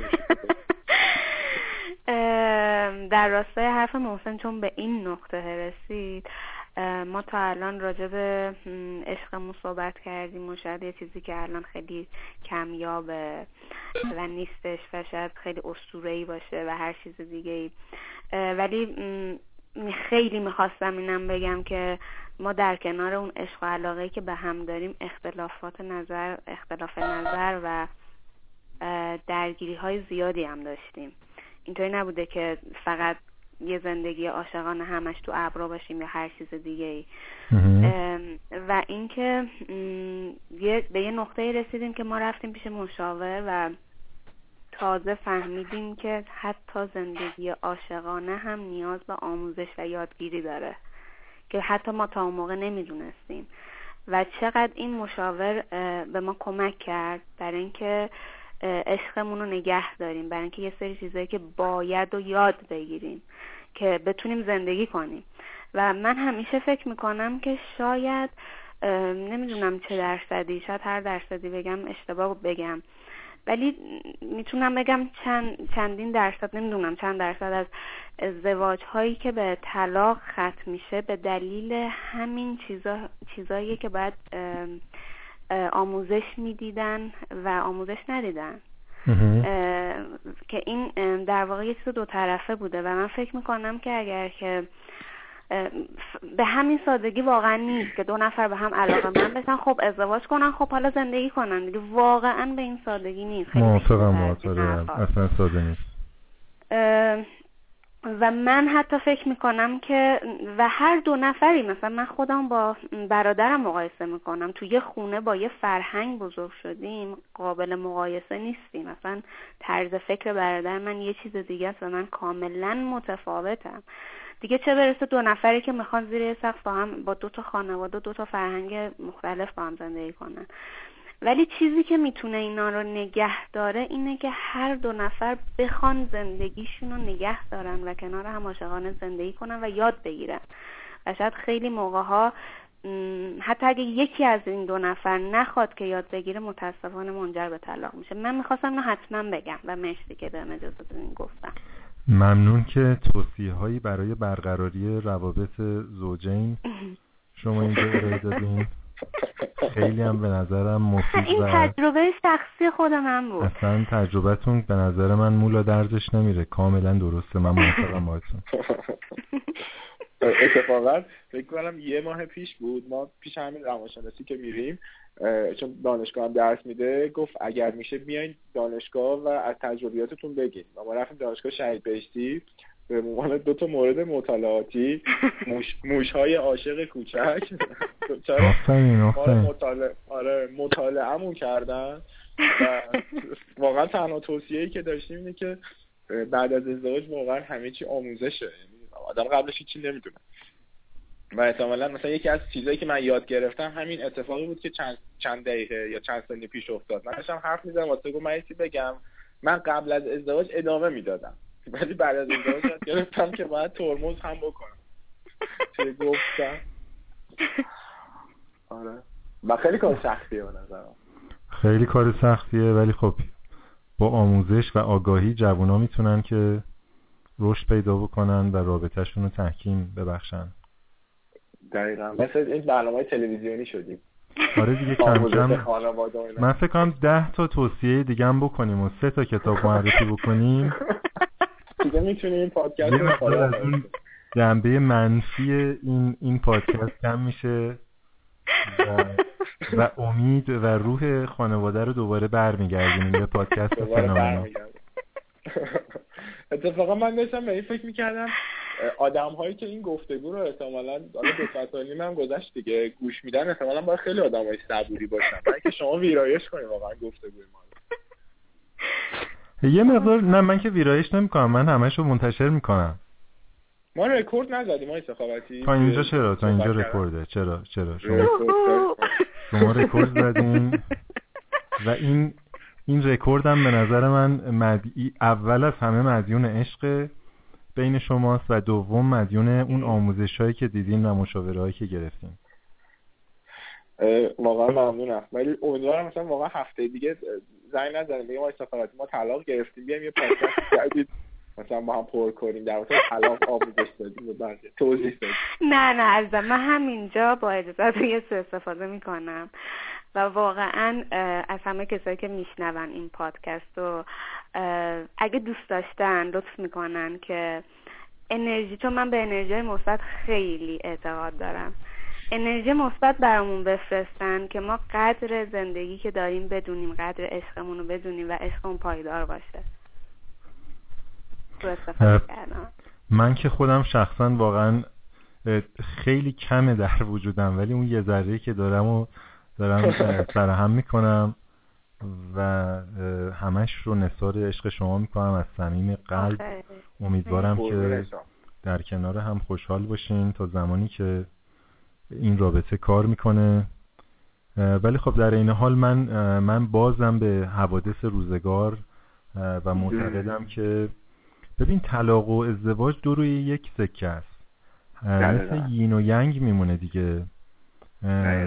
آب و خشکی روز و شب نمی‌دونم سیاهی و سفیدی تاریکی و روشنی اینا رو. زمانی که ما خوب و بد قضاوت می‌کنیم و به یکی میگیم خوب یکی بد شما اگر شعرهای مجموعه کتاب یک کتاب از شاملو هست که در مورد عشقش نوشته اسم؟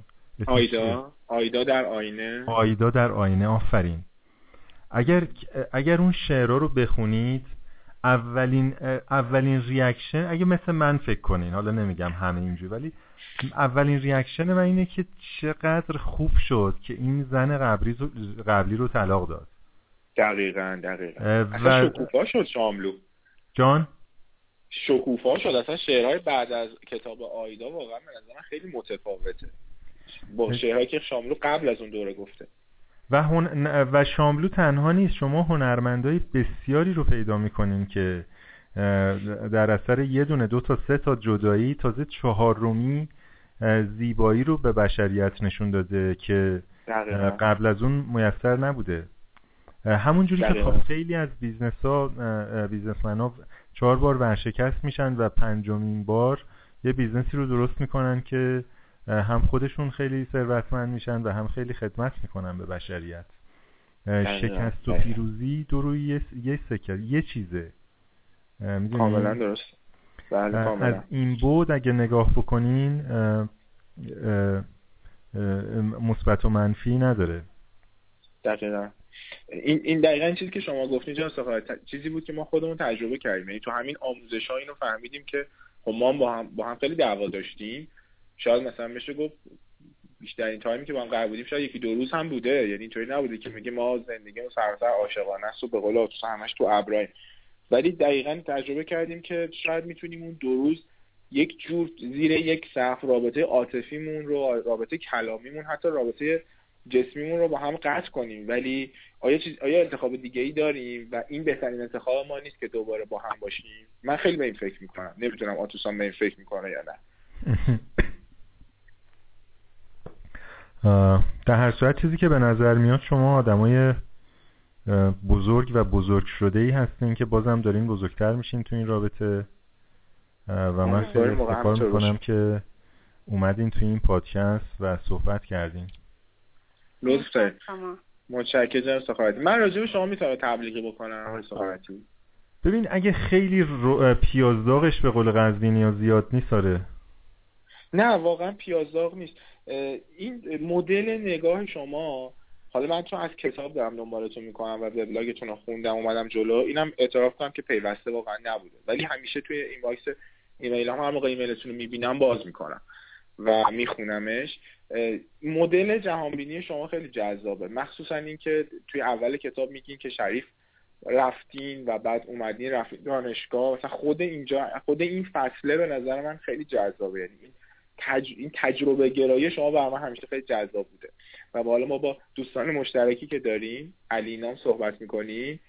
همیشه راجع به این نکته ها من میگم و فکر کنم یه ماه پیش بود پادکست یکی از پادکست شما رو برای علی هم فرستادم اونم خیلی شگفت زده شد. و گفت سلام من خیلی بهشون برسون. گفتم این تبلیغ کوچولو رو بکنم.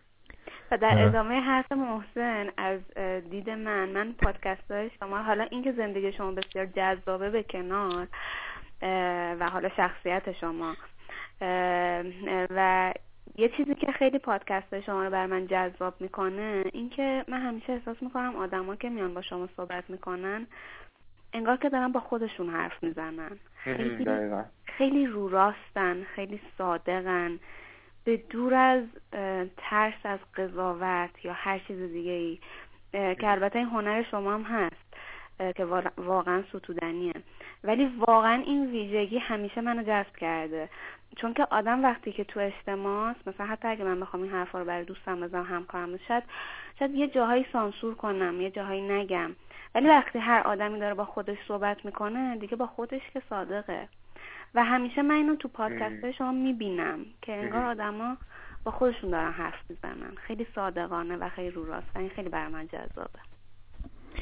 خیلی خیلی ممنون که این فیدبک پر انرژی رو به من دادین و من خیلی خوشحالم که شنوندگانی مثل شما این پادکست داره. امیدوارم بازم در یه فرصت دیگه ادامه ماجراهای شما رو بشنویم تو این پادکست. البته باید دو ماه بگذره طبق قوانین پادکست فنامنا ولی خب چشم به هم بذاری میگذره. بله، توصیه ای در این آخر دارین برای کسانی که البته به نوعی تو این همین که گفتی توصیه بود ولی برای اونایی که تو پادکست فنامنا می‌خوان بیان و مرددن. چون من این, این سوال استاندارد آخر پادکسته. آخه مگه چیزی جذابتر از این هست که آدم با یکی صحبت کنه که چون خیلی کم پیش میاد که آدم یکی رو پیدا کنه یه ذره باش حرف بزنه. هر چیزی که میگذره تو ذهنش رو بدون هیچ ترسی بگه بدون هیچ ترس از قضاوت. چون چون خیلی کم پیش میاد یعنی چه اتفاقی. مگه چیزی جذابتر از اینم هست؟ محسن نظر تو چیه؟ آره منم کاملا باش موافقم. یاد یاد یه چیز خیلی جالبی افتادم مرتبط به گفتگو من سالها پیش به این فکر می‌کردم که فرو وقتی میگه تنها صداست که میماند چرا مثلا نمیگه تصویر یا خیلی چیزای دیگه. پیروز داشتم با افشین رهنما صحبت می‌کردم میشناسیش احتمالا. آره گفتش که ما با هم یه جور در واقع مکالمه واتساپی داریم. یعنی اون voice شو میفرسته من گوش میدم و من دوباره voice میفرستم و اون گوش میده. گفتش که من خیلی موقع ها وقتی به صدای خودم گوش میدم تازه می‌فهمم که چقدر بلند بلند فکر کردن. کمک می‌کنه که من دستاوردهای بیشتری در خودم پیدا کنم. و بگم صدام چرا اینطوریه؟ چرا اینجا از این زاویه شروع کردم به گفتگو کردن؟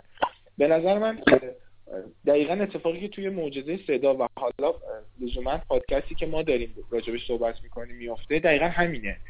که چون تصویری نیست آدم درگیر ظواهر نمیشه حرفها کاملا منقطع و شما به شدت درست مدیریت می‌کنین فضا رو و کاملا دقیقا هم چیزی که آتوسا میگه شکل می‌گیره. انگار آدم داره با خودش حرف می‌زنه و بلند بلند داره فکر می‌کنه.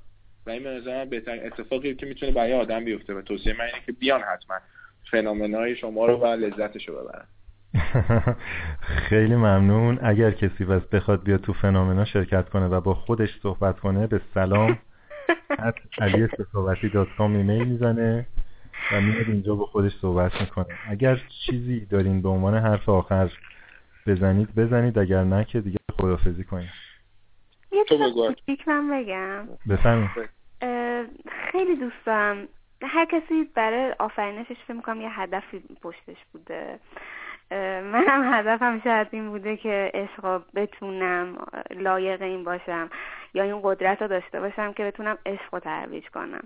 بیاین حالا که تو این وضعیت در واقع زمون نگیر کردیم و تو این در واقع وضعیت هستیم که از همه چی گله داریم هیچی نداریم بیاین حداقل عاشق باشیم حداقل عشق داشته باشیم. یعنی اونو دیگه از خودمون نگیریم. اینم حرف پایانی من. بسیار زیبا بسیار زیبا. آفرین آفرین. خیلی خوشم اومد از این حرفت. جدی میگم اینو جدی میگم. با که این یه مشکل ذاتی من دارم که جدی و شوخیم قابل تشخیص نیست. بخاطر بعدش دو, دو بار بگم جدی میگم جدی میگم.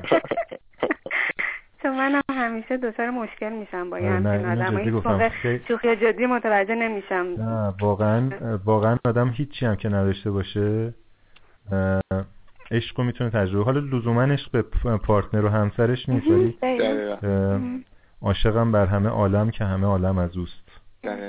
خیلی چیزا هست میشه عاشق شد. تو چی تو چه پیامی داری در این لحظه آخر محسن؟ پیام که نمی‌دونم. پیام فکر کنم همه چیزا رو گفتم. حرف ناگفته پیام آره. سخن آخر. آره. نمی‌دونم واقعا فکر می‌کنم که اگه بخوام یه, یه جمله بگم نمی‌دونم چرا یه شری از شاملو به ذهنم رسید که حالا نمی‌دونم کاملا یادم باشه بگم یا نه. باید ایستاد و فرود آمد بر آستان دری که کوبه ندارد. زیرا اگر به, به گاه آمده باشی دربان به انتظار توست و اگر ناگاه به در کوفتن از پاسخی نمییابد. اینو من خودم خیلی تجربه کردم. و امیدوارم که همیشه به موقع آدم اونجایی که لازمه برسه. به نظر من همین امشب پادکستی که با شما داشتیم دقیقا سر وقت و سر موقع بود. امیدوارم همیشه اتفاقه به موقع بیفته.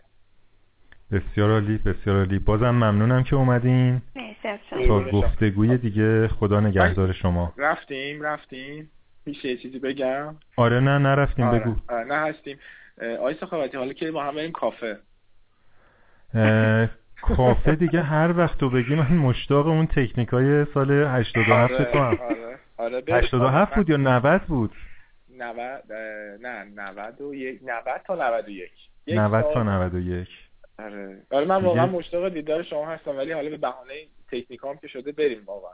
آره هر زمانی که بگی من مشتاقم. قربون شما. ارادت حتما. آره. با کمال باشه. مخلصی قربون شما. خوش باشین. شبتون بخیر. خدا نگهدار. خدا نگهدار. خدا. خدا.